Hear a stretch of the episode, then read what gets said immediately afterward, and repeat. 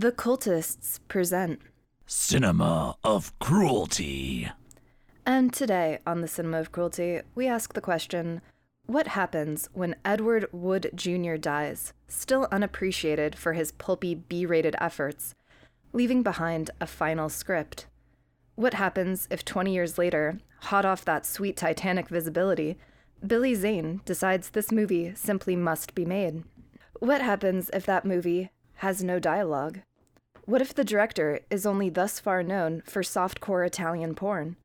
What if they can still get Eartha Kitt to play a graveyard cult leader? Would all these extraordinary elements combine to turn the film into an instantaneous cult classic? Or would it fade into a tragically nearly lost film? Well, let's find out. Because today we are dashing through the wild landscape of Eris Iliopulos' 1998 offering of Ed Wood's I Woke Up Early the Day I Died. So sit back and open your most sketchy torrent browsers as we take you through the tale of a film that is barely ever seen. Brought to you by the Soviet School of Montage, the lumbering gait of a stiletto murder spree, the apathy of kleptomania, the time honored career path of professional mourning, and the discordant sounds of the inner ear canal. And of course, our safe word today is blockbuster.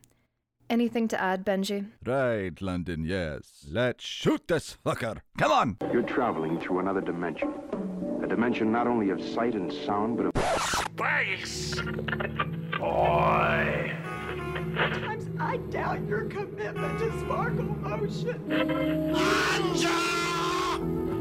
I see you shiver with anticipation. Oh my god! Disappointed!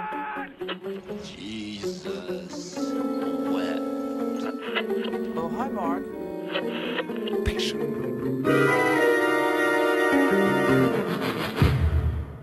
Hi, London. Hey, Benji. I have a story about your name being Benji that I learned yesterday from a friend of ours. What? Oh, God. Yes, it's very exciting. What is so, that? Our, our dear friend Lena. Oh, Lena, yay. Apparently, way back in the day, when I told her that I knew a boy named Benji, me being the kind of person I am and having the friends that I do, many of them that are puppy players and whatever within the scene, I guess she assumed because your name is Benji that you were an individual that liked to be a dog and be treated as a dog. Oh. So she, for years, thought that you were a dog boy named Benji. And I think this is important. When did it occur to her that that's just not my bag? Oh, I've never corrected her on this. Oh, for God's sakes. So she probably still does. I hope she still does. uh, you know, perfectly healthy way of play, but yeah, not my thing. Uh, no, no, just Benji because this one over here just has to assign bizarre nicknames to all of the people that she talks to, and mine happens to be a movie dog, which you know, hey, that's that's fine. Maybe one day we'll do one of the Benji films just for kicks. It's also just your name. Yeah, So this film, this glorious film that we watched for today, Oh. this was never distributed. Didn't make a single cent. never distributed. I looked into the film. I thought, whoa, this is insane. I need to find this movie. And you can't find this movie. This might be a, sound like a strange metric, but if you go to IMDb and you type in a movie, you'll see its ratings, uh, or like the number of times that people have gone on there to give it a like one out of ten star rating. So if you go by like more mainstream films that we've done, like well, The Exorcist that we just did, over 350,000 people have gone to IMDb and gave that a one out of ten. Uh, Showgirls, you get about 60,000 people. Don's Plum, which is probably the most obscure film that we've done, uh, less than 4,000 people have given that a 1 out of 10. But I woke up early the day I died. Only 638 people have bothered to give this thing a rating. So this is our least known film by far. Yeah, and most of the people who have rated this film or have anything to say about it are doing so because they have seen this film at one of the very few screenings that it had. Very few have been able to watch this outside of a screening. And this is because this film was never officially distributed. So let's get into this film a little bit. What is the backstory? So, before we get into a lightning summary of what this film is even about, one of the most interesting things about this film is just its context. So, where did this film come from? Well, this film is one of the very last screenplays written by one very special Mr. Edward D. Wood Jr. And then I think we have to contextualize who is Edward D. Wood Jr., more popularly known as Ed Wood. Most people got to know Ed Wood because of the 1994 Tim Burton film, but he is the man often referred to as the worst filmmaker of all time. A very unfair label, I have to say. Ed Wood is not the worst filmmaker of all time by any stretch of the imagination, but his films were often shown on television as the cheesy sci fi movies. Bela Lugosi was in a lot of them very late in his life. He's known for making Plan 9 from Outer Space, one which is often called the worst film of all time. Again, not true at all. But after he passed away in 1978, he was given kind of a new posthumous fame through this book called the Golden Turkey Awards that called him the worst director of all time. And if you've ever looked into it, the Golden Turkey Awards book, that's there's a lot of mean spiritedness to, to books like that. That's not celebrating like artistic passion or creative passion, more just saying like, oh look at this guy, he made a crap movie.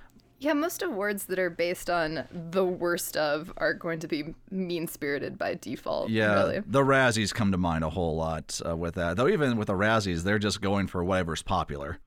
Yeah, and I think this came up on Battlefield Earth as well, where if this is the worst thing you've ever seen, you're not trying, right? Because Yeah. there are some really incompetent filmmakers out there.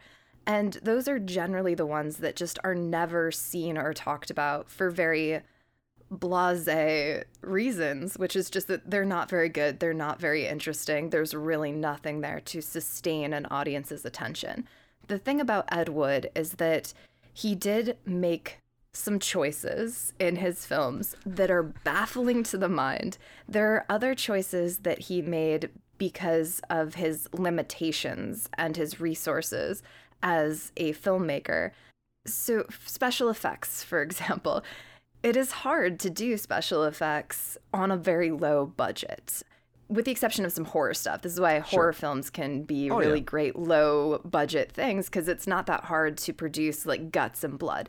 But to make a saucer fly, you need a lot of stuff Right. that Ed Wood didn't have. So he's infamous for having these shots that he'd just have these little teacups basically on a string in front of a piece of cardboard, and he would just fly that little stringed teacup across his little cardboard backdrop.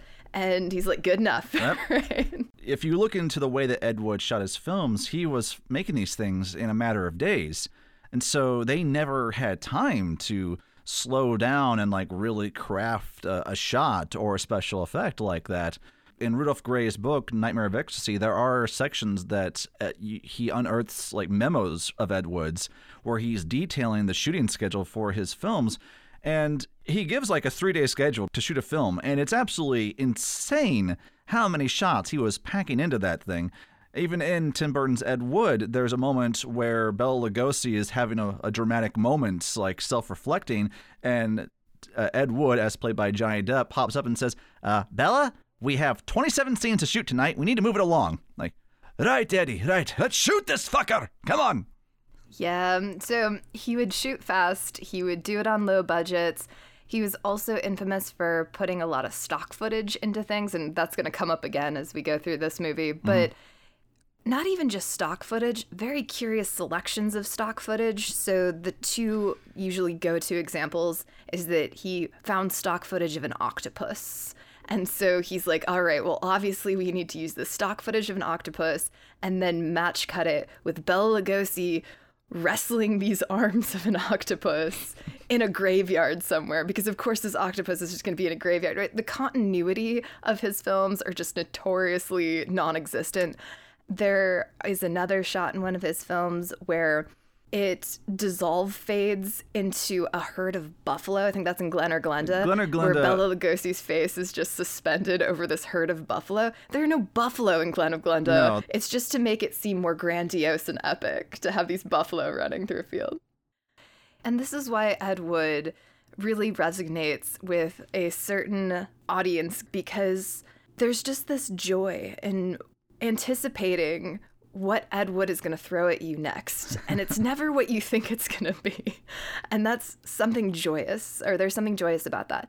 Unfortunately, Ed Wood is yet another one of those artistic, creative individuals that died unappreciated in his time. So Ed Wood is going to die in 1978.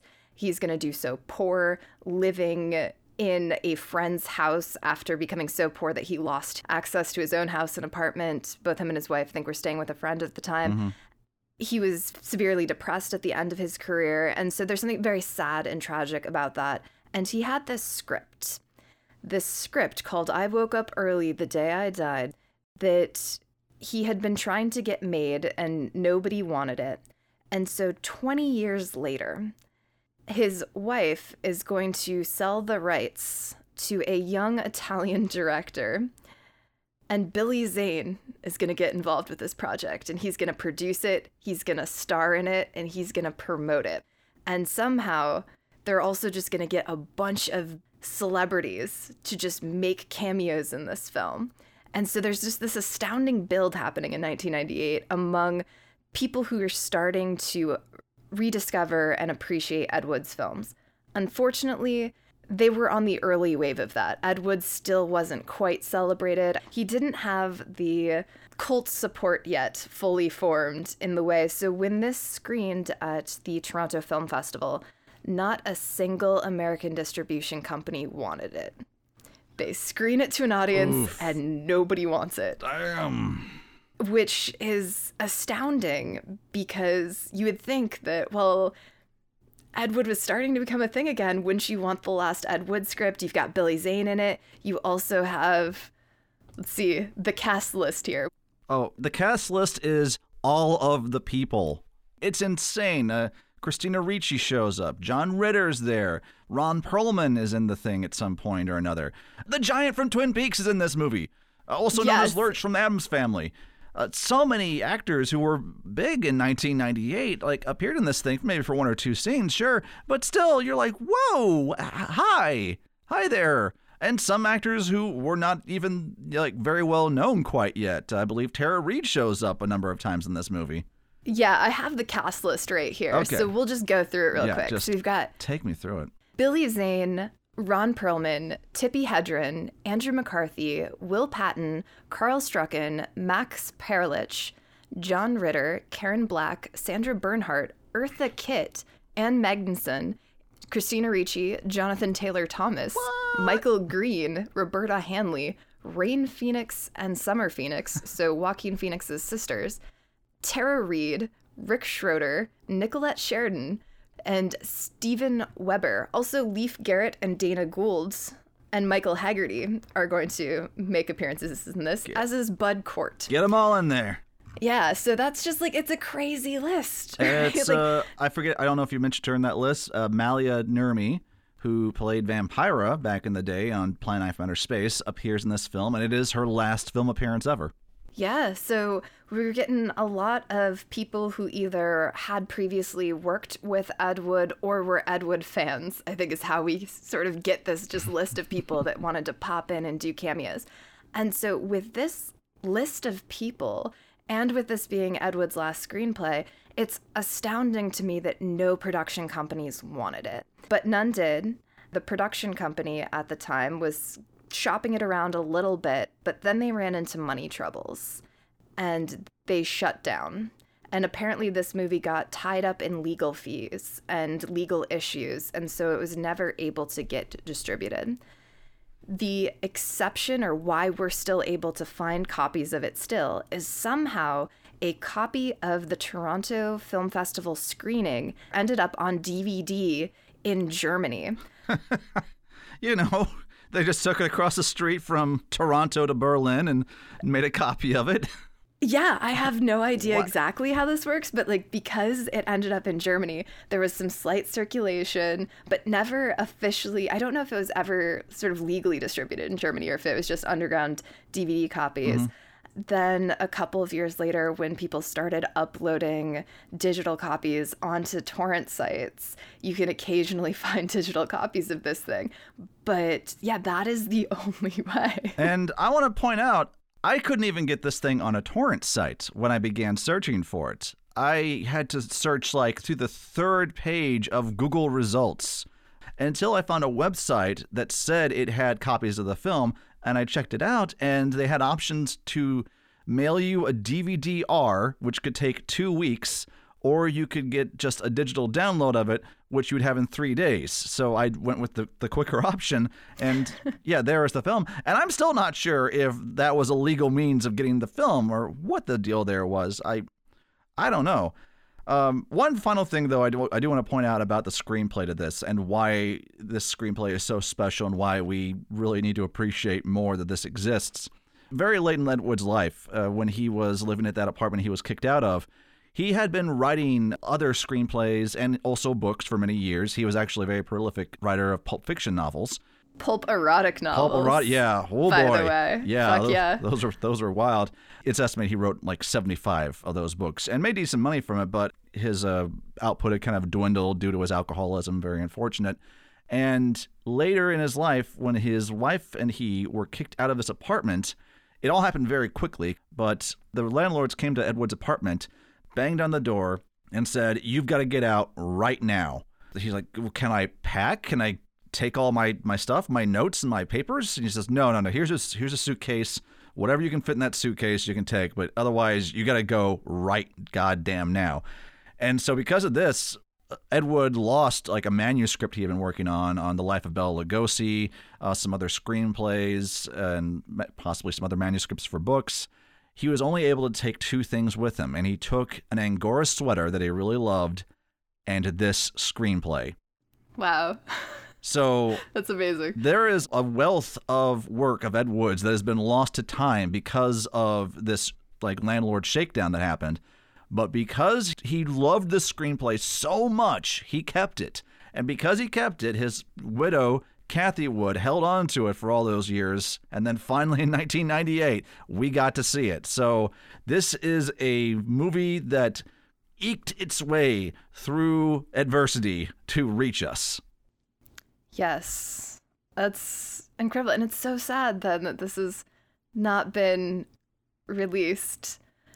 I guess that being said, what is the best thing about this film?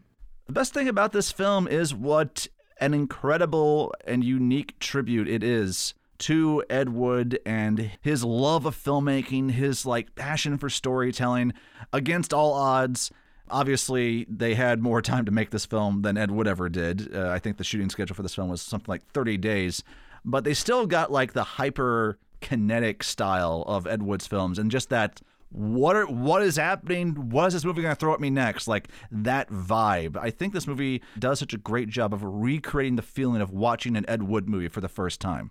I agree that the best thing about this film is just its tone on both ends in terms of where it feels like Ed Wood and also the places where it feels like something different and new. It is unlike many films I have ever seen. There's something very unique about this film, Yes. and that's great. Yes. Because I was really expecting the fact that no American production companies wanted to distribute this film, is, given the cast list. Yeah, there's so much star power behind this thing. Yeah, so I was expecting going in that this movie was going to be really bad in that regard, right? In that case, I guess. Like, you have all of these reasons to release it. Why wouldn't you?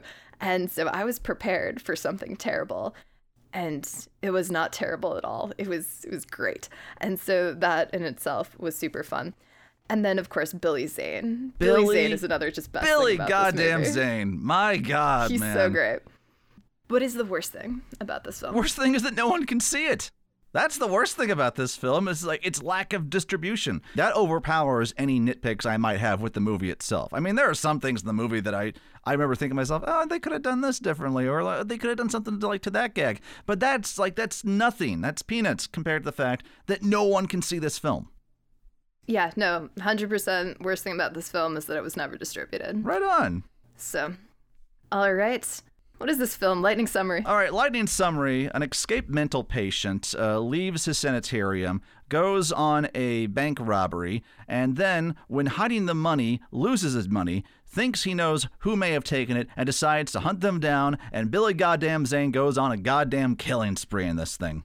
Yeah, he does. Also, they're cultists. Super important. We kind There's of an- like cultists here on Cinema of there's Cruelty. a graveyard occult subplot. So yeah, everything about that is just great. So great. Oh, All right. okay. Well, it's time, London. It's time to put on our swing trunks and do that deep dive that we we do so well. Sure. At least I do well. Oh. You're there. You know.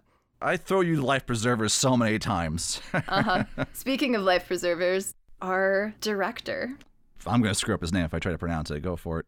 I think it's Eris Iliopulos. I think I put his name into a how do you pronounce this website and it came up with something pretty similar, so I believe that's what it is. He's an Italian filmmaker? As far as I can discern, he seems to be an Italian individual who, prior to working on this film as the director, had one other screen credit to his name. And that was actually 12 years prior to this movie. Wow. A little 1986 film called Manhattan Gigolo. And Manhattan Gigolo tells the story of Johnny and Rudy, two Italian boys, who go to America and meet a beautiful model who both of them start a relationship with. So they have this little kind of like threesome trio thing going. And then, as far as I can tell, they just have a whole bunch of sex. Oh, as you do. What was interesting though about the clips of Manhattan Gigolo that I watched was how much of it didn't have dialogue. Because I don't think we've Ah. really fully stressed the fact that I woke up early the day I died also is not going to have any dialogue. Not not just like minimal dialogue or limited dialogue. There is no dialogue in this movie at all. The only time verbalized words are heard is during Eartha Kitt's number and maybe some words from the television and the stock footage, but no on-screen character says any actual words. Yeah, and that was Ed Wood's intention, which Yes. Ed Wood, not a silent film guy. All of his other films, as far as I know, have dialogue. All the ones I've seen have dialogue. All the mainstream ones, yes. Rudolph Grey's book does go into some detail about how some of his early films, like even prior to Glen or Glenda, shorter films that he did, were silent films, but they were very experimental and mm-hmm. not meant for wide distribution, more like just kind of art stuff that he was trying mm-hmm. out prior to that, shot on like cheaper stock, like 16 or 8 millimeter. So that was interesting to me because I assumed that perhaps he just wrote his dialogue last in scripts and this one just wasn't completed. But you came across information that it was always intended to be a silent film, Uh, correct? Yes, from what I could see, it was inspired by an earlier film called The Thief from the 1950s. I forget the exact year, but th- Oh, okay. that movie itself it had limited dialogue, but it was mostly dialogue free, but did have some characters talking. So I think Ed Wood had seen that film at some point and said to himself, uh, "You know what? I'm gonna do this one better. I'm gonna have." No dialogue at all in my movie. This one's got like a scene of dialogue. Me? No, no, no. We're gonna do a whole movie without dialogue. And it's it's not that everything is muted. It's just a movie where characters never choose to say anything. They communicate more by grunting or wild gestures, or they speak off screen or very quietly to each other. So it's actually fascinating to watch the ways in which we are denied dialogue in this film. Yeah, so it has a very silent film era feel to it and the performance and whatnot. I will get into that in just a second because there is one more note, I believe, on our director. Because after he directed this movie, he seemed to vanish from the film scene. Yeah, I looked him up and I'm pretty sure I found a website for the same guy because the website mentions this movie. And as according to that, after this film, he got into photography. Most recently, report on his website, he does portraits primarily of Maasai tribesmen in Kenya.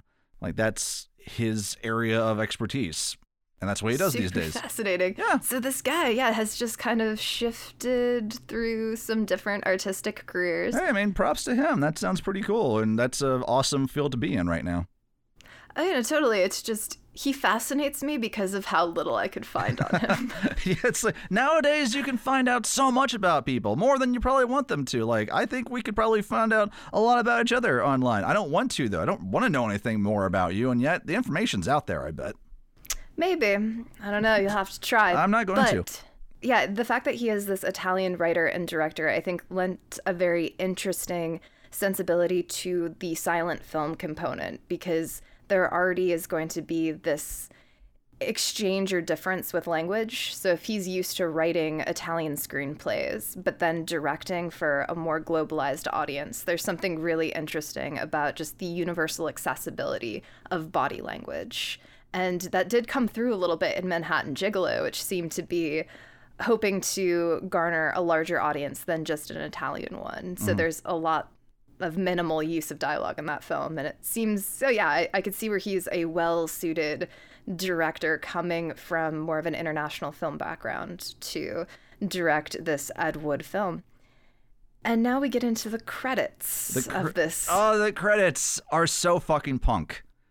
They really are. They're super great. The song playing over this is like this this hardcore punk song called Jesus I Was Evil. It's like just the singer Jesus I was evil, Jesus I was evil. And we have snapshots of all of our characters kind of moving across the screen. Kind of remind me of the Monty Python animations on a Flying Circus, the stuff that Terry Gilliam did back in the day. Just like a more grungy, dirty version of that.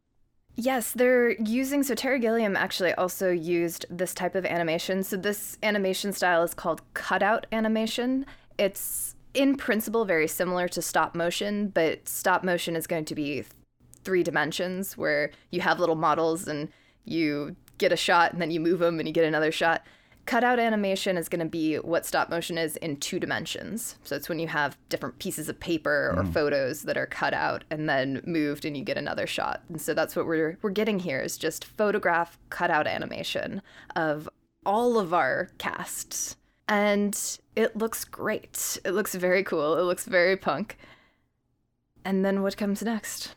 Uh, the most cruel thing about this film, when we we've often talked about this, how a film is cruel in the cinema of cruelty based on the theater of cruelty, when it reminds you of the artifice of filmmaking. And often you've said that a film is cruel for you when there are a lot of practical effects, like an Exorcist or other films, where you are aware of them because you work in that, but the average moviegoer might not be. But this, no matter who you are, you are reminded of the elements of filmmaking because the screenplay is now going to appear before us, being typed out, saying interior, day, hospital room. We hear someone crying out for help. The script that Ed Wood wrote begins to appear on the actual screen of the movie. So it is reminding you this is based on a screenplay. This is based on a screenplay that Ed Wood wrote. It really wants you to know that. So that's the a very cruel aspect of the film. Uh, remind you of the artifice of filmmaking there. And it's so cool because we get to see Ed Wood's own words Yeah. in terms of his cues and how he's sort of thinking of framing the scene. And so we did take careful notes of what each of those insert title cards are. And so we will provide those throughout. So we will also say that we will dwell a little bit more on some of the plot points here than we have been of late just because this movie is so inaccessible Right. that it might be one of the ways to experience the film, hopefully. What's happening in, the, in this first scene is that someone is tied down in a bed. It looks like a nurse, and it seems like she's tied down by another nurse, and a needle is going into her arm. Yes. And the arm that it is going into. oh, it looks a little looks a little strange, London. Uh, can you tell me why that the arm looks strange? Oh, this this effect. All right. So it seems like they have just built a quote unquote body part to get this close up insert shot. Although it's very ambiguous what body part it is. Um, and that's part of the issue is that it just looks like this block of plaster and wax and clay types of molding materials. Mm-hmm. And so it just it does not look like human skin. It is not going to be the coloring of the skin that matches the actress because it looks still very waxen and clay. It's the putty type of stuff that was used a lot in 90s special effects, but not usually to this egregiousness. And it's moments like this that occur throughout the movie that I wonder is this just a, a bad special effect or is it a, a deliberate choice which is in itself is a tribute to Ed Wood because Ed Wood's films there's not a single special effect in any of his films that's convincing or that tricks you into thinking like you're seeing something you're always aware of the attempts at special effects in his films so I have to wonder was this just a rush job or was this their own artistic way of saying yeah this is what Ed Wood's films were like it was all so obvious what was going on Oh, a hundred percent. I would say that it was on purpose. okay good because it's going to take its own time actually to build up something with this much putty on it. Mm-hmm. They're putting in the time to make this effect look like it does. The needle that they're using as well is going to be really long and flimsy and flexible, and it's just wiggling back and forth as it's trying to get shoved into this putty and hard plaster. And little beads of water are dripping out of it and there's a lot of air bubbles in that needle and you're like god damn like if whatever that liquid is that's going in there isn't going to kill this person those air bubbles definitely are oh oof yeah it's, it's a way to open a film right? Because there are a lot of people that do get unnerved by needles and injections. Mm-hmm. Yeah so it already is going to be a little bit gross in a way that a lot of 60s horror actually looks. Dario Argento is going to use a lot of things like this, and Carnival of Souls kind of uses a couple of things like this. So, yeah, it's reminiscent of a certain particular era, which was actually Ed Wood's era in and of itself. And then we're going to draw back so that we can see more of a wide shot of what is happening here. And it is someone dressed in a nurse's outfit bending over another nurse who's been tied with medical tubes on the table Bound and and she's struggling. Mm-hmm. And then we go into kaleidoscope vision. we get her point of view, and the kaleidoscope vision is meant to show us that her vision is obviously beginning to mess up. And I love shots like these because kaleidoscope vision, it seems like it would be really tricky, but it's actually quite brilliantly simple because you just take a large kaleidoscope, tape it over your lens, focus, you know, for the vision, and then turn the kaleidoscope, and boom, kaleidoscope vision. Bob's your uncle. Which is crazy. I know it's really the trick is just finding a kaleidoscope big enough to make that happen to fit over a film lens because most kaleidoscopes are just made to fit over your eye and that's a very small diameter. So you just gotta find a bigger one and tape it over the lens and there you go. I can't remember an instance of Ed Wood using kaleidoscope vision. Yeah, I, I think there are a few things throughout the film that are off the beaten path for Ed Wood, or not necessarily attributed to Ed Wood, but just more to the odd. Hmm, I don't really know if you want to call it psychedelic uh, aspect of Ed Wood, because Ed Wood's films weren't terribly psychedelic, so to speak. Except for when Bela Lugosi wrestles with an octopus. That's a drug trip in and of itself. Let's shoot this fucker. But yeah, so I'm just pointing out where there are things that are Ed Wood homages versus things that kind of make this movie uniquely its own thing as well. Right on, So yeah. I think it's an interesting exercise to kind of point out one way or the other. And yeah, I don't really remember the kaleidoscope thing being an Ed Wood thing, which was an element to me that made this movie, yeah, fall into Right. the unique category in this. Well, I think well, this film being in color itself is a, a unique Also aspect because Ed Wood, aside from his very later soft core films, Necromania, Take It Out and Trade, all of his films were in black and white. Mm-hmm. Eh. and had dialogues. and that too, yes. So, but then, so the nurse is dying. So the nurse who held her down, seeing that the job is done, begins to walk out of the room. The doors open, and oh my God, it's goddamn Billy Zane in this nurse outfit. Fuck yeah, it is. Well, at first, as this nurse is walking out the door, you can tell that this person is not used to walking in these high heels. Yeah, wobbling a little bit. It's very stilted walking. So yeah, they're clearly not used to high heels, which is our first hint that something is awry. So we're just getting the back shot of this nurse walking out of these doors until we get the front shot of these double doors as Billy Zane pushes those doors open with both hands spread wide and we get an epic shot of him just hanging out in this doorway My with an God. askewed blonde wig and this crazy look in his eye. Oh, it's so great. This was the first image I saw of this film. So initially, I had been going through Billy Zane's IMDb page, just looking for more Billy Zane stuff to watch, right? Who doesn't want more Billy Zane? Yeah, there's just not enough Billy Zane stuff to watch. There just never will be. And I came across this movie title that I hadn't heard before. I was like, this is kind of an intriguing title. I woke up early the day I died. Definitely. What the fuck? So I click on it, and the picture that comes up for this movie was this image right The, here of him like him just pushing open the double doors. pushing open the double Oh, doors wow. with that look on his face and the mm-hmm. wig and that turquoise atmosphere behind him. And I'm like, I need to see this movie.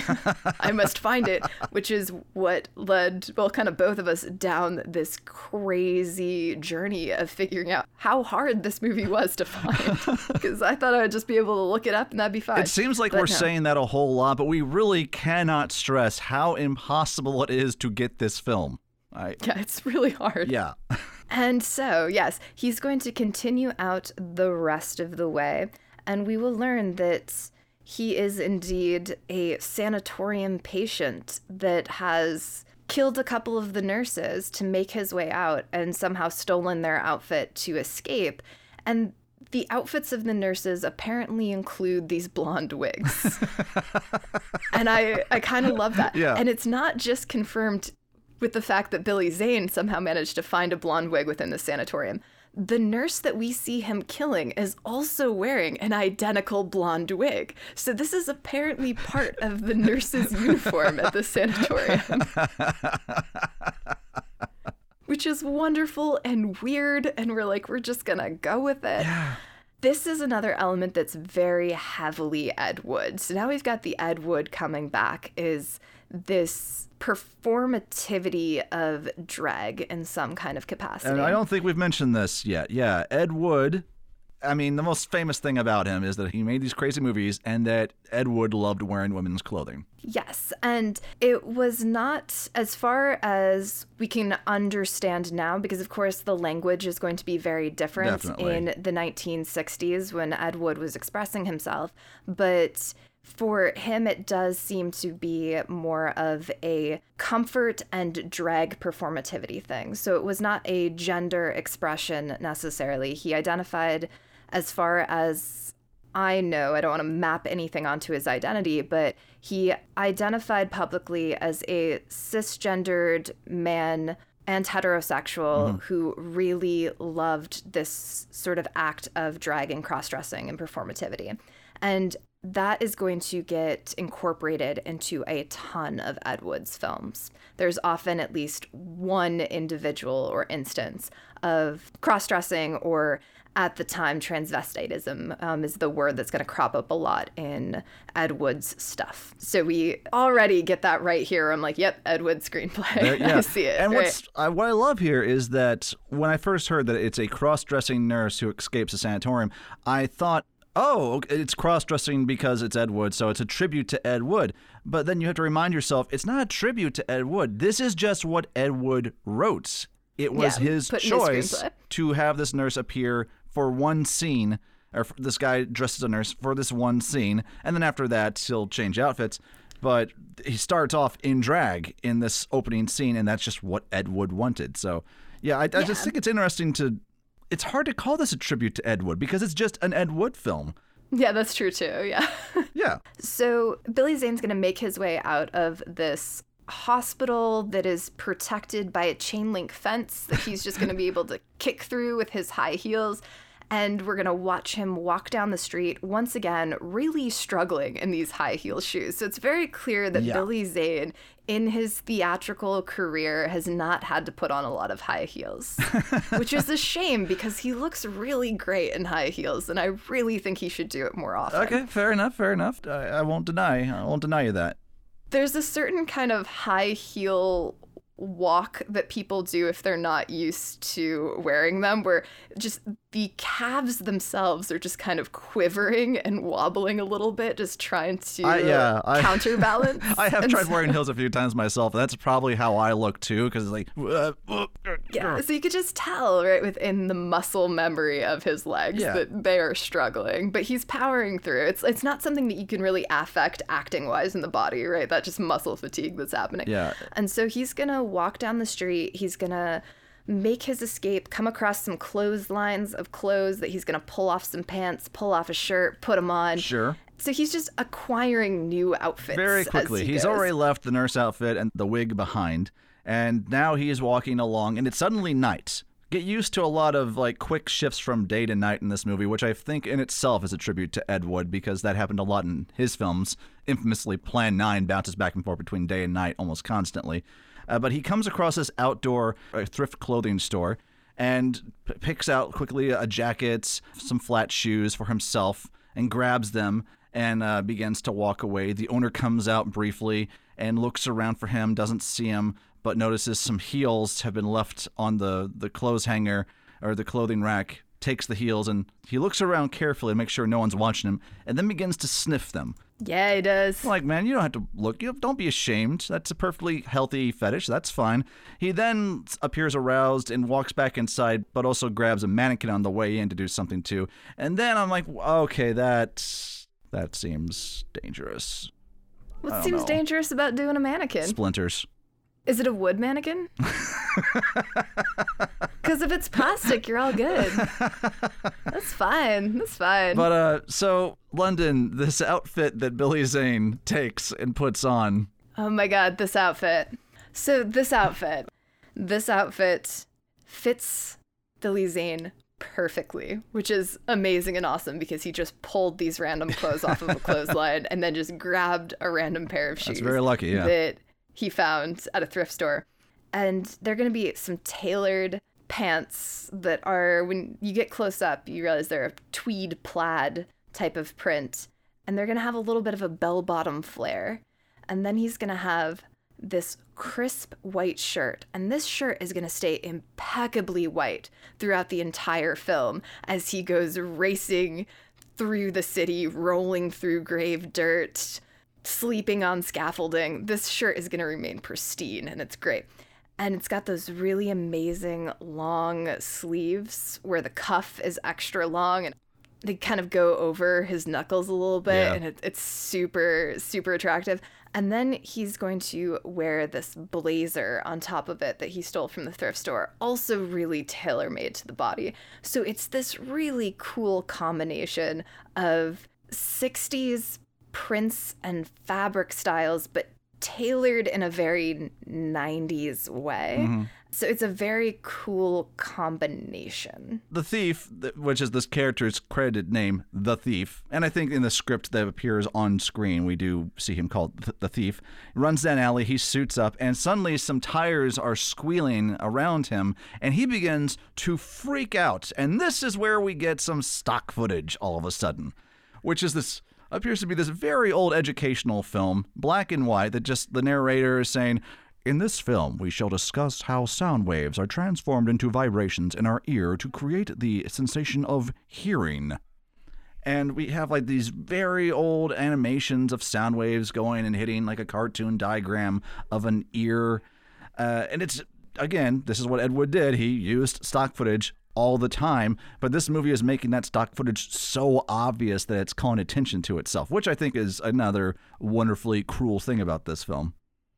And I absolutely love educational stock video footage from the 1950s and 60s. I love it so much, and it's used so often in this film, and that makes me really happy.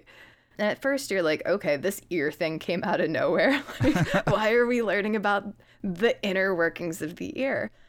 And we're going to find out pretty quickly because it's going to cut to poor Billy Zane and this discordant sound that he's apparently hearing from somewhere. and he's clutching his ears like ah, ah, ah. and we we do hear Billy Zane like grunt and groan and scream in this movie again just no words And this music is going to come over the speakers. the Jesus I Was Evil song comes up again look up that song if you can folks it's pretty crazy And it's just going to be this mash of stuff, and it filters in in a way that should be extra diegetic, but he does seem to crumple in on himself in a way that this might be the sound that he's hearing. I'm not really sure there. It's kind of a cool, weird thing where mm-hmm. it's like he hears sound, so he might be hearing his own inner monologue.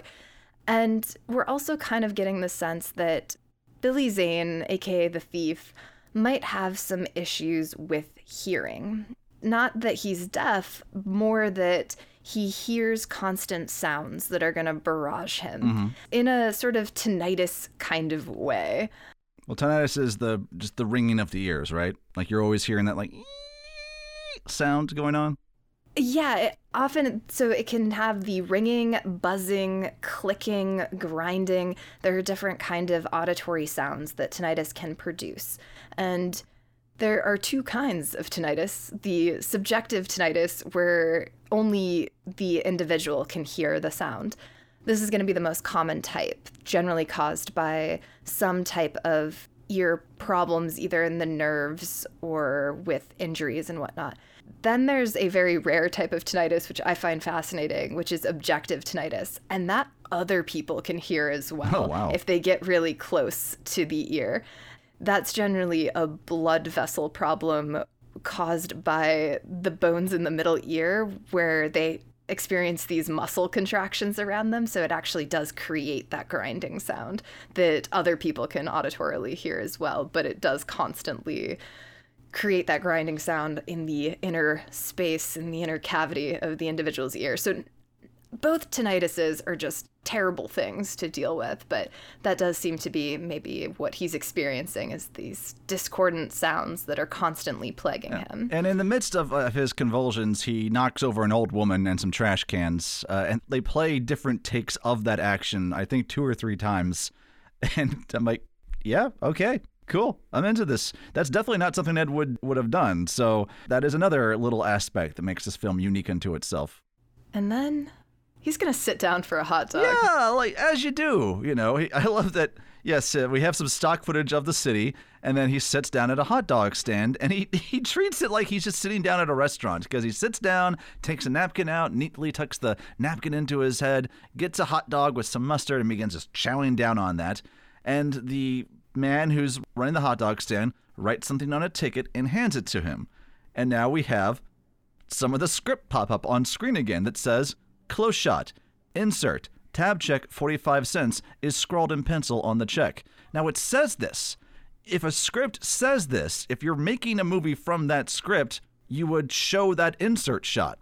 But we don't. We have Billy Zane reacting to the ticket. So in a way, It's a substitution Yeah. for the insert shot. the script note, the script element saying to have an insert shot is the substitution for an actual insert shot.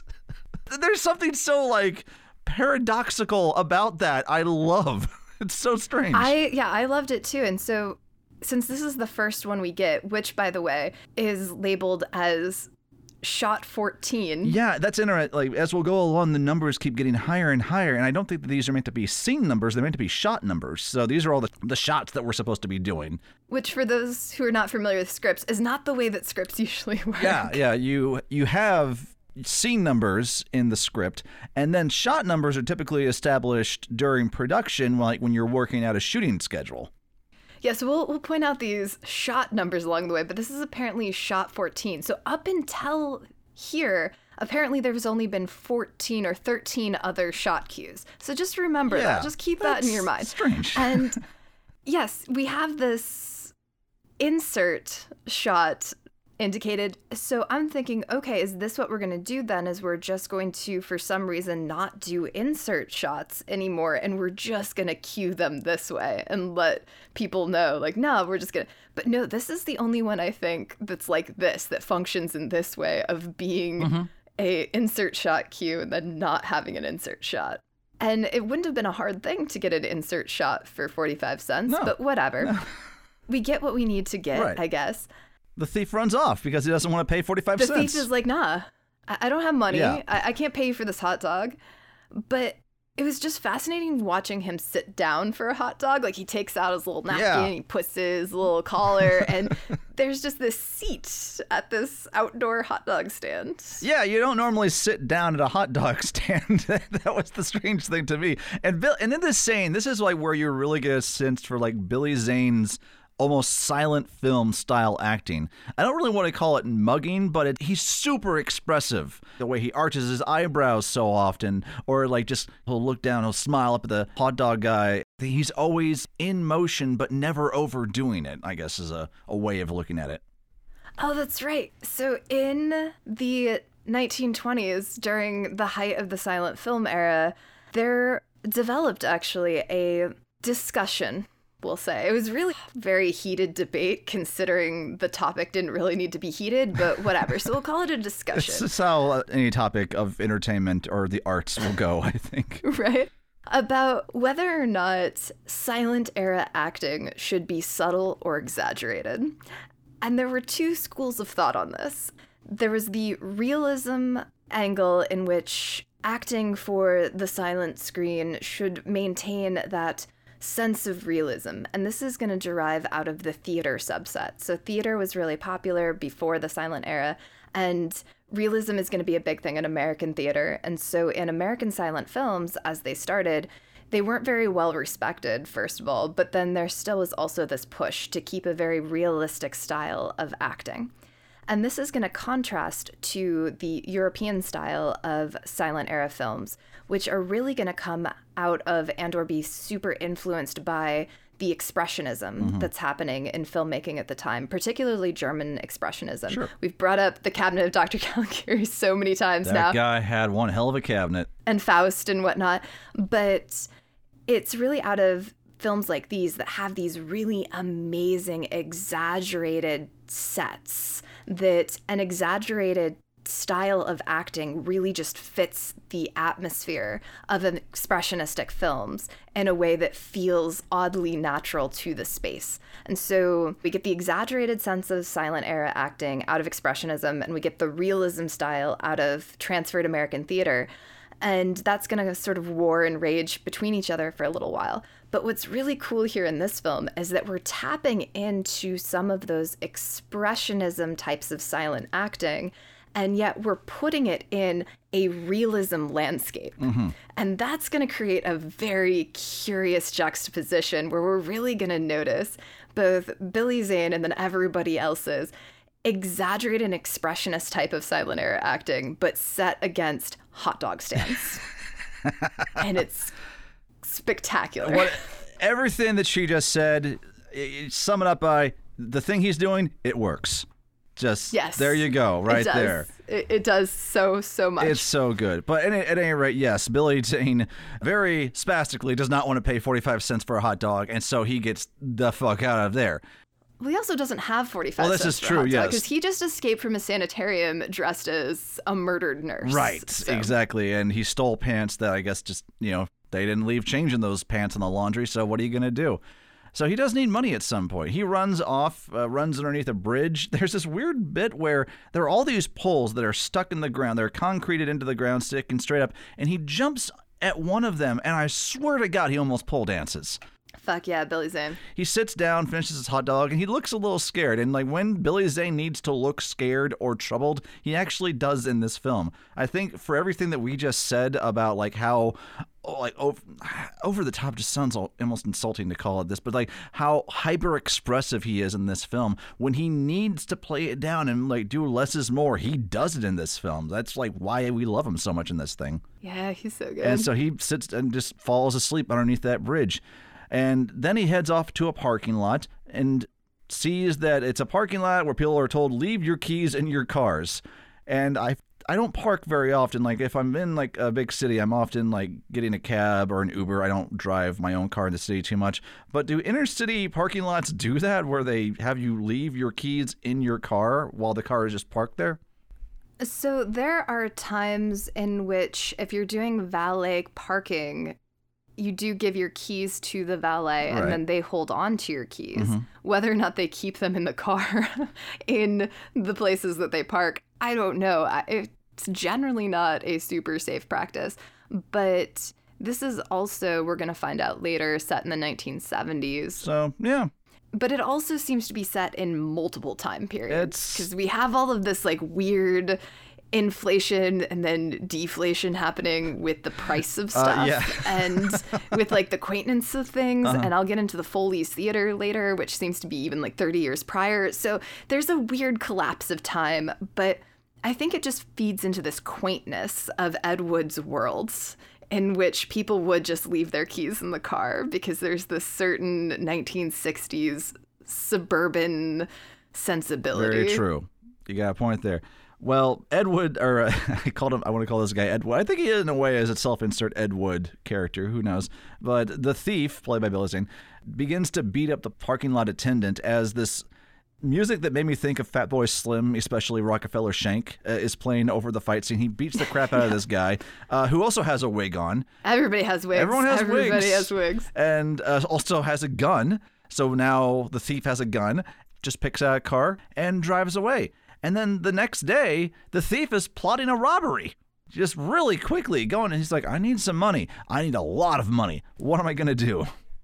Well, yeah, it, it seems like a very impulsive robbery. Yeah. I don't know if it's a full on plot. Well, okay, right? I, I say this because the next script we have, which is scene slash shot 25, exterior, interior, sedan, street, day. The camera shoots out the front windshield of the thief's stolen sedan. He drives along, trailing an armored car. So it's also important to note that this is scene or shot 25 from 14. So between these like two different scenes here, we get like 13 different shots, which is just as much as the entire beginning of the movie up until the hot dog thing. So when I said to remember that only 13 shots had passed, like suddenly we're packing a lot more shots in in between these next. The numbers scenes. are just not making sense here. It's so strange. Yeah. Yeah, and it, that's gonna remain the It's, rest. it's just another mystery about this movie, folks. It's a good one. Trust me. It, it makes you think. Yeah, it's fun to just like puzzle patch back together like what the shot numbers would have been for like the different like which shots he actually marked out and which ones he didn't. So the fact that he's already trailing an armored car seems to indicate this is something he's thinking out. But he does, when he sees the armored car stop and sees that it's transporting money into the building, he does appear to look around, slowly back up next to a very bright red fire hydrant, which is, yeah, dude, come on, dick move. And heads into the bank. And so I guess you could say, like, as he's backing up and, and seeing that it's a bank that this money is going into, he decides, okay, I know what I could do. Yeah. It also seems to be just a loans office because on the side of the window it's just going to say loans loans loans. There's no name of this place. It's just a bunch of the word loan. Come on down to loans, loans, loans. We'll get you the best loans for all your time. No more pain, pain, pain when you have loans, loans, loans. Exactly. Although I kind of got the sense that he just happened to pull into traffic and he was behind a car, like an armored car, and then he just sort of follows Fair it. enough. He goes, okay, I will see this through because he does just seem like an impulse dude, Yeah, right? Like oh, whatever he comes across, is he's just going to steal. Very impulsive. Yeah. He goes into the bank and pulls out a gun on the loan officer. uh, I guess the loan office pulls out a, a gun on the loan officers and, you know, demands money. And they are like, oh my God, they have no alarm that they can pull, I guess. They pack it up. And again, this is just great moments of Billy Zane where his face is going like from, huh? Yeah, put it in there, put it in there, put it in there. Oh, you put it in there. Thank you so much. Thank you. He goes from snarling to smiling so quickly in this scene that I, I love, again, I love everything he's doing here. We're also going to have an eye gaze like standoff. Yeah, the, extreme close ups on the eyes as everyone's like darting back and forth at each other. And whoever is playing the bank loan manager, which which dude is that? Do we know? I thought he was a person that I knew, but he's not. So he is just gonna give these really super intense eyes and expression back and forth. It's really great. So yeah, we're gonna have this like eye standoff, and there is a gun in the drawer as well. And so little bank attendant is trying to decide: do I give him the money or do I try to shoot him? And he's gonna give him the money first. and then he's gonna try to shoot him. and he's a terrible shot. Like from ten feet away, he can't even like nick the thief's arm, and the thief like looks around, looks back at him, is like, "Dude, dick move."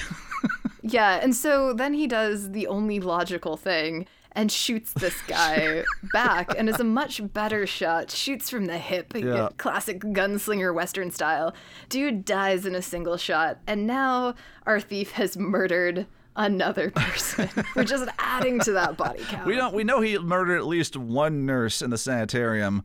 Uh, there's no telling how like what unseen murders he committed to get out of that place. But yes, now we're up to a body count of two for this guy. Yeah. And the cops are after him, probably because they saw him park in front of a fire hydrant. Yeah. And were coming in just to give him a ticket. And then are like, hey, so you murdered someone. Not not cool. As they're running out of the bank, the assistant loan officer, she's over the main loan officer's corpse and is weeping and like kissing him like as he lays there dead. It's Yes, corpse fucking. It's going to happen. corpse fucking. The thief uh, runs off, jumps into a backyard. He gets tangled up in some ropes. It's a lot of slapstick and goofy music going on.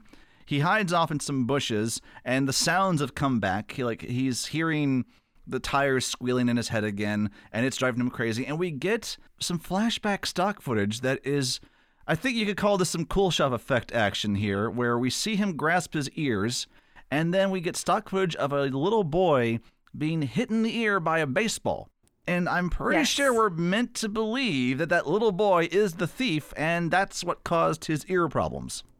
Absolutely. And so in this moment, it really becomes apparent, and it's going to stay that way throughout the rest of the film, that we are working with some really cool use of montage that is highly reminiscent of the Soviet style or the Soviet school era of montage construction and filmmaking.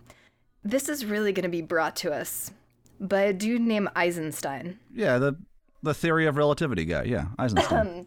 Gotta clear my throat for this uh, professorial lecture. Yeah, I think his first name is Sergei. I think it's Sergei Eisenstein. And he is really, there's going to be some other people that add to the Soviet style of montage, but he's really going to be like the big name that really solidifies the theory of montage. And his direct quote on the matter is that montage is an idea that amasses from the collision of independent shots wherein each sequential element is perceived not next to the other, but on top of the other. How this is then interpreted is this idea of montage theory, in which that is the basis of filmmaking.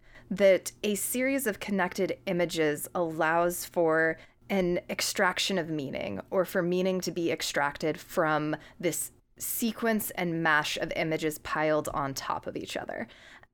And so, how that was often used in the Soviet style of montage is stuff like this, where you have what seems to be a couple of different unconnected images, but the fact that we're putting them together in this little soup of back and forth between somebody clutching their head and seeing an ear injury happen in baseball in a black and white stock footage and then cutting to like car horns or whatever right is this idea that film rhetoric tells us that all of these images are supposed to inform one another in which case we can deduce that yes he has hearing problems and that not only is this particular black and white stock footage flashback from the 1950s or 60s his memory or internal landscape, we can probably then extend that to all of the other black and white childhood stock footage that we're going to get throughout the rest of the film.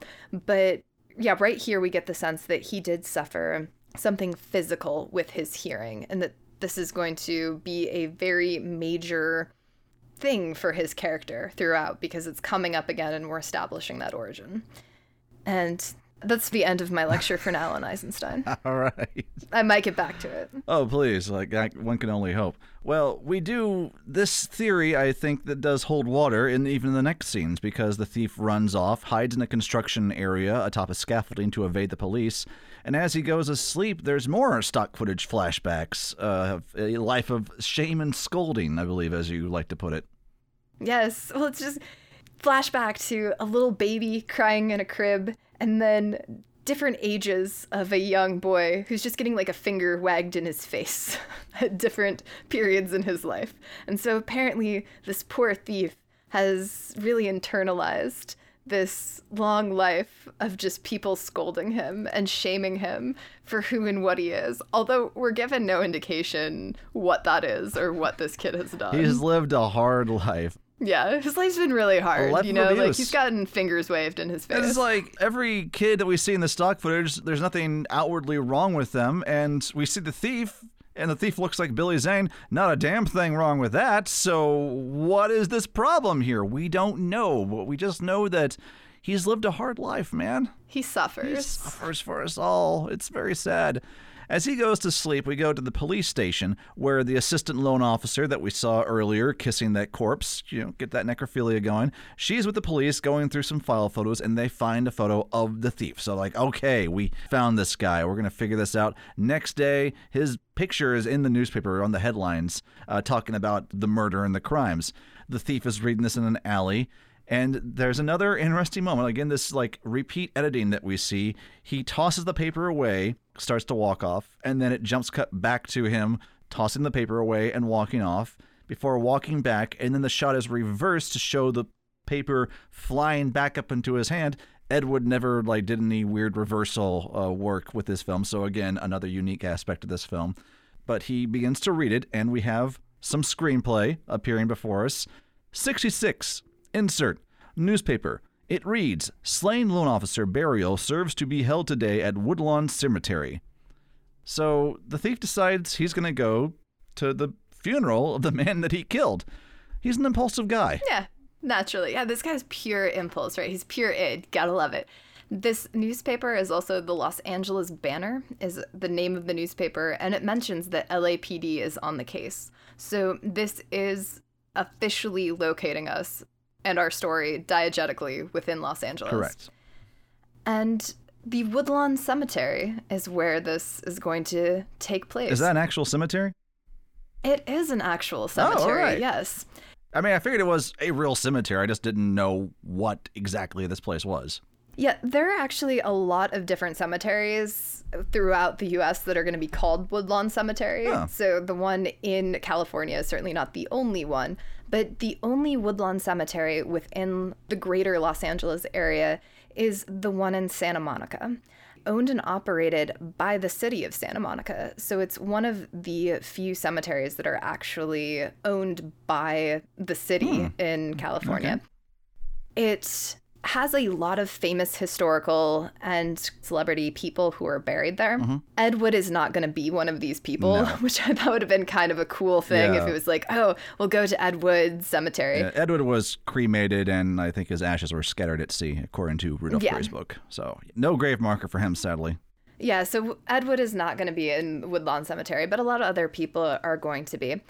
And I do believe, although it was very hard to find a lot of specifically detailed production notes about this movie for a lot of reasons that we already expounded upon, from what I can visually match from all of the shots that are going to be done in the cemetery as well as later within the interior shots of the mortuary, this looks very similar, if not identical, to actual Woodlawn Cemetery. Hmm. So, my very strong hypothesis is that the Woodlawn Cemetery that we get in this film is indeed the actual Woodlawn Cemetery in Santa Monica.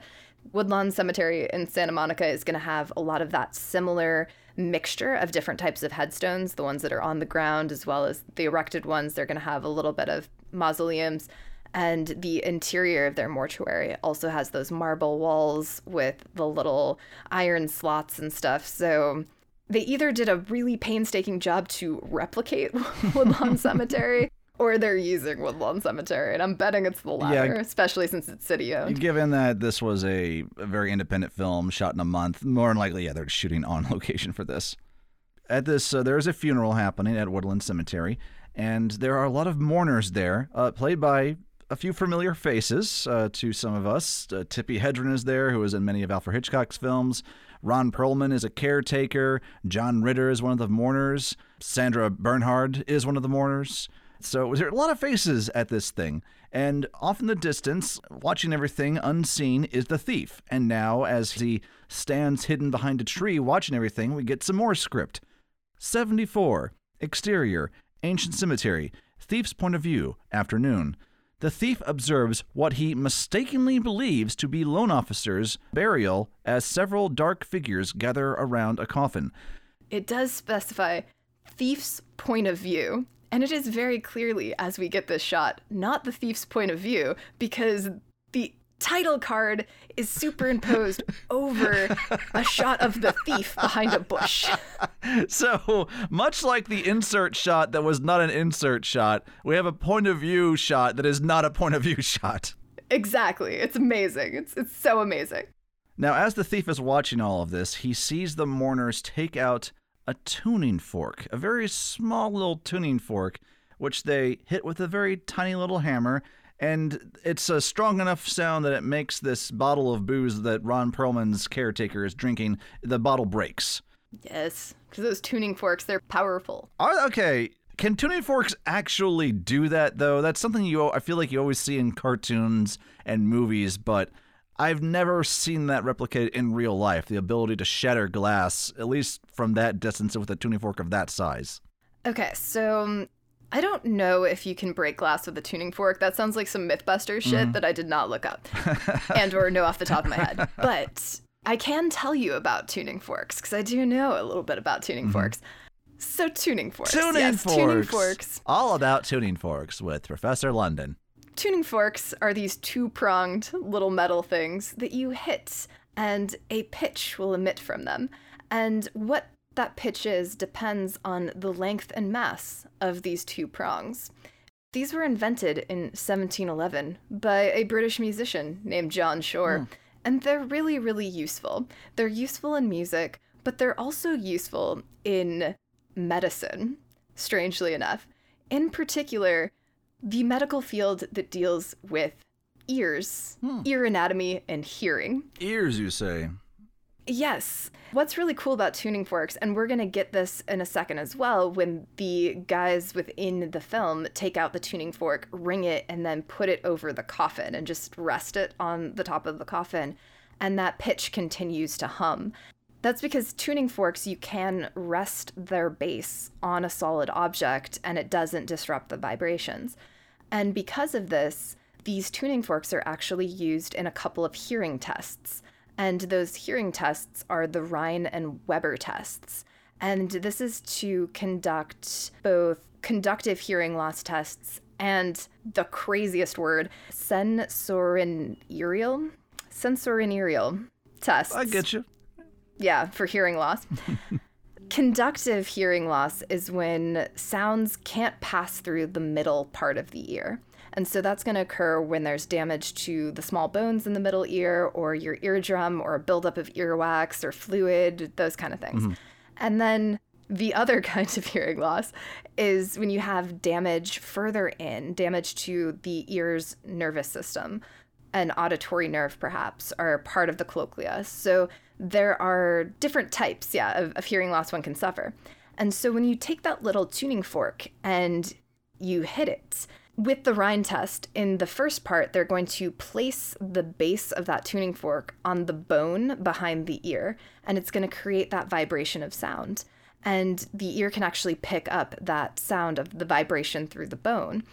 And then they're going to do it a second time and just hold it out next to the ear. So there are two ways in which your ear hears, which we also kind of get in that early stock footage video of like how your ear works, is that there's air conduction where you just kind of get air coming in through the ear canal, and then there's that bone vibration if you have conductive hearing loss, then the bone conduction, where they put the tuning fork on the bone behind your ear, that's going to be a sound that you can hear longer because there's nothing wrong with that nervous system with those inner bones. If you have sensorineural hearing loss, then the air conduction one is going to be the one that's heard a bit longer, though not as long as like non injured ears would hear it. And why this is kind of a weird, cool fact is that later, after these mourners are going to come and put the tuning fork on the grave, Lil Billy Zane, our thief, is going to come around and he's going to pick up the tuning fork and he's going to hit it and it's going to vibrate and he's going to kind of hold it up to his ear and he's going to hum along to it. And so, what this indicates to me is that this fellow who has suffered for a long time in his character development, hearing issues from that baseball injury, has been given the Rinne and Weber test before. He knows what this tuning fork is. And he knows that it has to do with his hearing, and he can hum along with the pitch to it. So he Ah, holds it up and he starts to hum. And so he is getting at least some air conduction in Okay. he's not going to hold it up to like the bone behind his ear so we don't actually get the differential diagnostic of which one he hears better but to me this actually almost implies that his issue is the sensorineural one that has damaged his actual kind of ear nervous system and something deeper in the ear. So he's suffering a, rarer hearing condition and issue to suffer from an injury. So that actually, as weird as it is that he goes and he picks up that tuning fork and just stares at it and starts humming with it, is a very interesting layered use of carrying through his hearing loss and just the hauntingness of this part of yeah his character development through in really weird cool ways yeah a lot of these decisions that they're making in this movie are incredibly well supported in a weird way Very dense, very, very deep background that they're giving this and these small little choices there. So, yeah, I dig it. Well, anyway, the thief sees that all going on. He also notices the police and he hides. The police question the mourners. The caretaker goes into his pyramid. I guess Woodlawn just Yeah. has a has a pyramid What the fuck? where the caretaker sleeps, and Ron Perlman he looks around for booze and he finds booze. So yay! Interesting note: this isn't the first movie that Ron Perlman has ever done that has zero dialogue. His first movie, uh, Quest for Fire, also no words spoken in that because it's all cavemen. fuck yeah Yeah, there you go. The thief he runs off, spazzed out at the bagpipe music that's playing as this goes on. Uh, late at night, when he opens up the coffin, we have the script again, which is up to shot 99 at this point. The shot earlier was 72. Now we're up to 99. It's just going and going. There's so many sh- Yeah. shots that are supposed to be happening here. But it says exterior, cemetery, night. The thief is surprised to find not the slain loan officer's corpse, but a decaying skeleton dressed in the robes of some mysterious cult. Fuck yes. Okay, so when this sentence appeared on my screen, I got so excited. I was like, oh my god, yes! A subplot about a mysterious graveyard cult. Like, what the fuck? Unfortunately, this is not going to be as carried through and or as explored as hmm. I would really have loved it to be. But in that way, that becomes so indicative of an Ed Wood script, right? Because Ed Wood will occasionally just throw at us these weirdly brilliant moments in his like plotting, right? Where it's like, oh my god, this could be the hook. Thief goes to accidentally do some I don't know what his plan is with the loan officer's body first of all. Like what is he planning on Why doing? is he even attending? Like, first of all, why even go to the funeral? You have the money, and you know the police are looking for you. Going to the funeral would be one of the worst things you could do. But the thief is very impulsive. Yeah, so I don't know what the plan was in the first place, but like this hook of thief gets drawn into some mysterious graveyard cult just doing this ritual. I'm surprised that it came out of nowhere for me because for a moment I was like, holy shit, that's amazing. Like, what a twist. And I was like, wait, this is an Ed Wood film. Of course there's a mysterious graveyard cult. Like, what am I It's thinking? what you do. But yeah, he occasionally just like gives us these amazingly brilliant plot moments, and you really want him to just dwell on it, right? Like and see that through. But he's not going to. This is just going to be like just another moment, another moment in the day in the life of. we seem to get hints of the cult more and more as it goes along, but not too sure what the cult is all about. But there you go.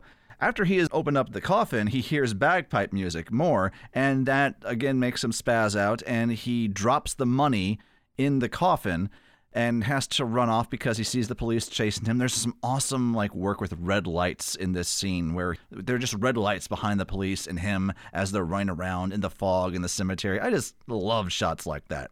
Yeah, it was a gorgeous shot, but what is the light source of that? Where is this red light coming from? The cult. But the cult's what? They're the red light cult. Moving on. Because at first I was like, is it the police car and we're just forgetting the blinking part and the blue part of the lights? But no. They turned on the police lights and they just got stuck. So it's just red light everywhere. But no, because he goes back to the cemetery later and the red light is still there. yeah, in the so is the police car. The police left it there because the light was broken. They're like, well, we can't use the car anymore. The light's broken. Anyway, this red light is really cool, but it doesn't make any sense. But it doesn't matter because it's an Ed Wood script. Exactly. So we just let it happen. We keep going. I don't mind. He runs around and falls into a grave, and more stock footage happens. I forget what the what the stock footage is here. Do you recall?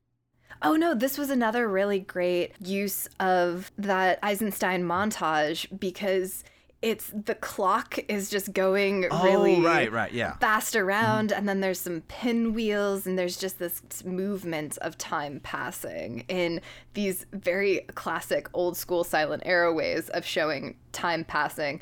The most common one used to be showing newspapers printing in really fast succession. Okay, yeah. And we get that I think in Citizen Kane even a little bit, but this is yeah, it's taken from those like what are the classic elements of time passing and yeah, time is passing as he's passed out in this grave with his perfectly pristine shirt, which is gonna stay perfectly pristine when he wakes up the next I morning. was, yeah, he wakes up, and there's a great moment where he wakes up kind of groggy, goes for a smoke, and then looks around and knows he's in a grave and freaks out, so he has to get out of it. And his shirt, yeah, is just pristine and white uh, throughout the entire time.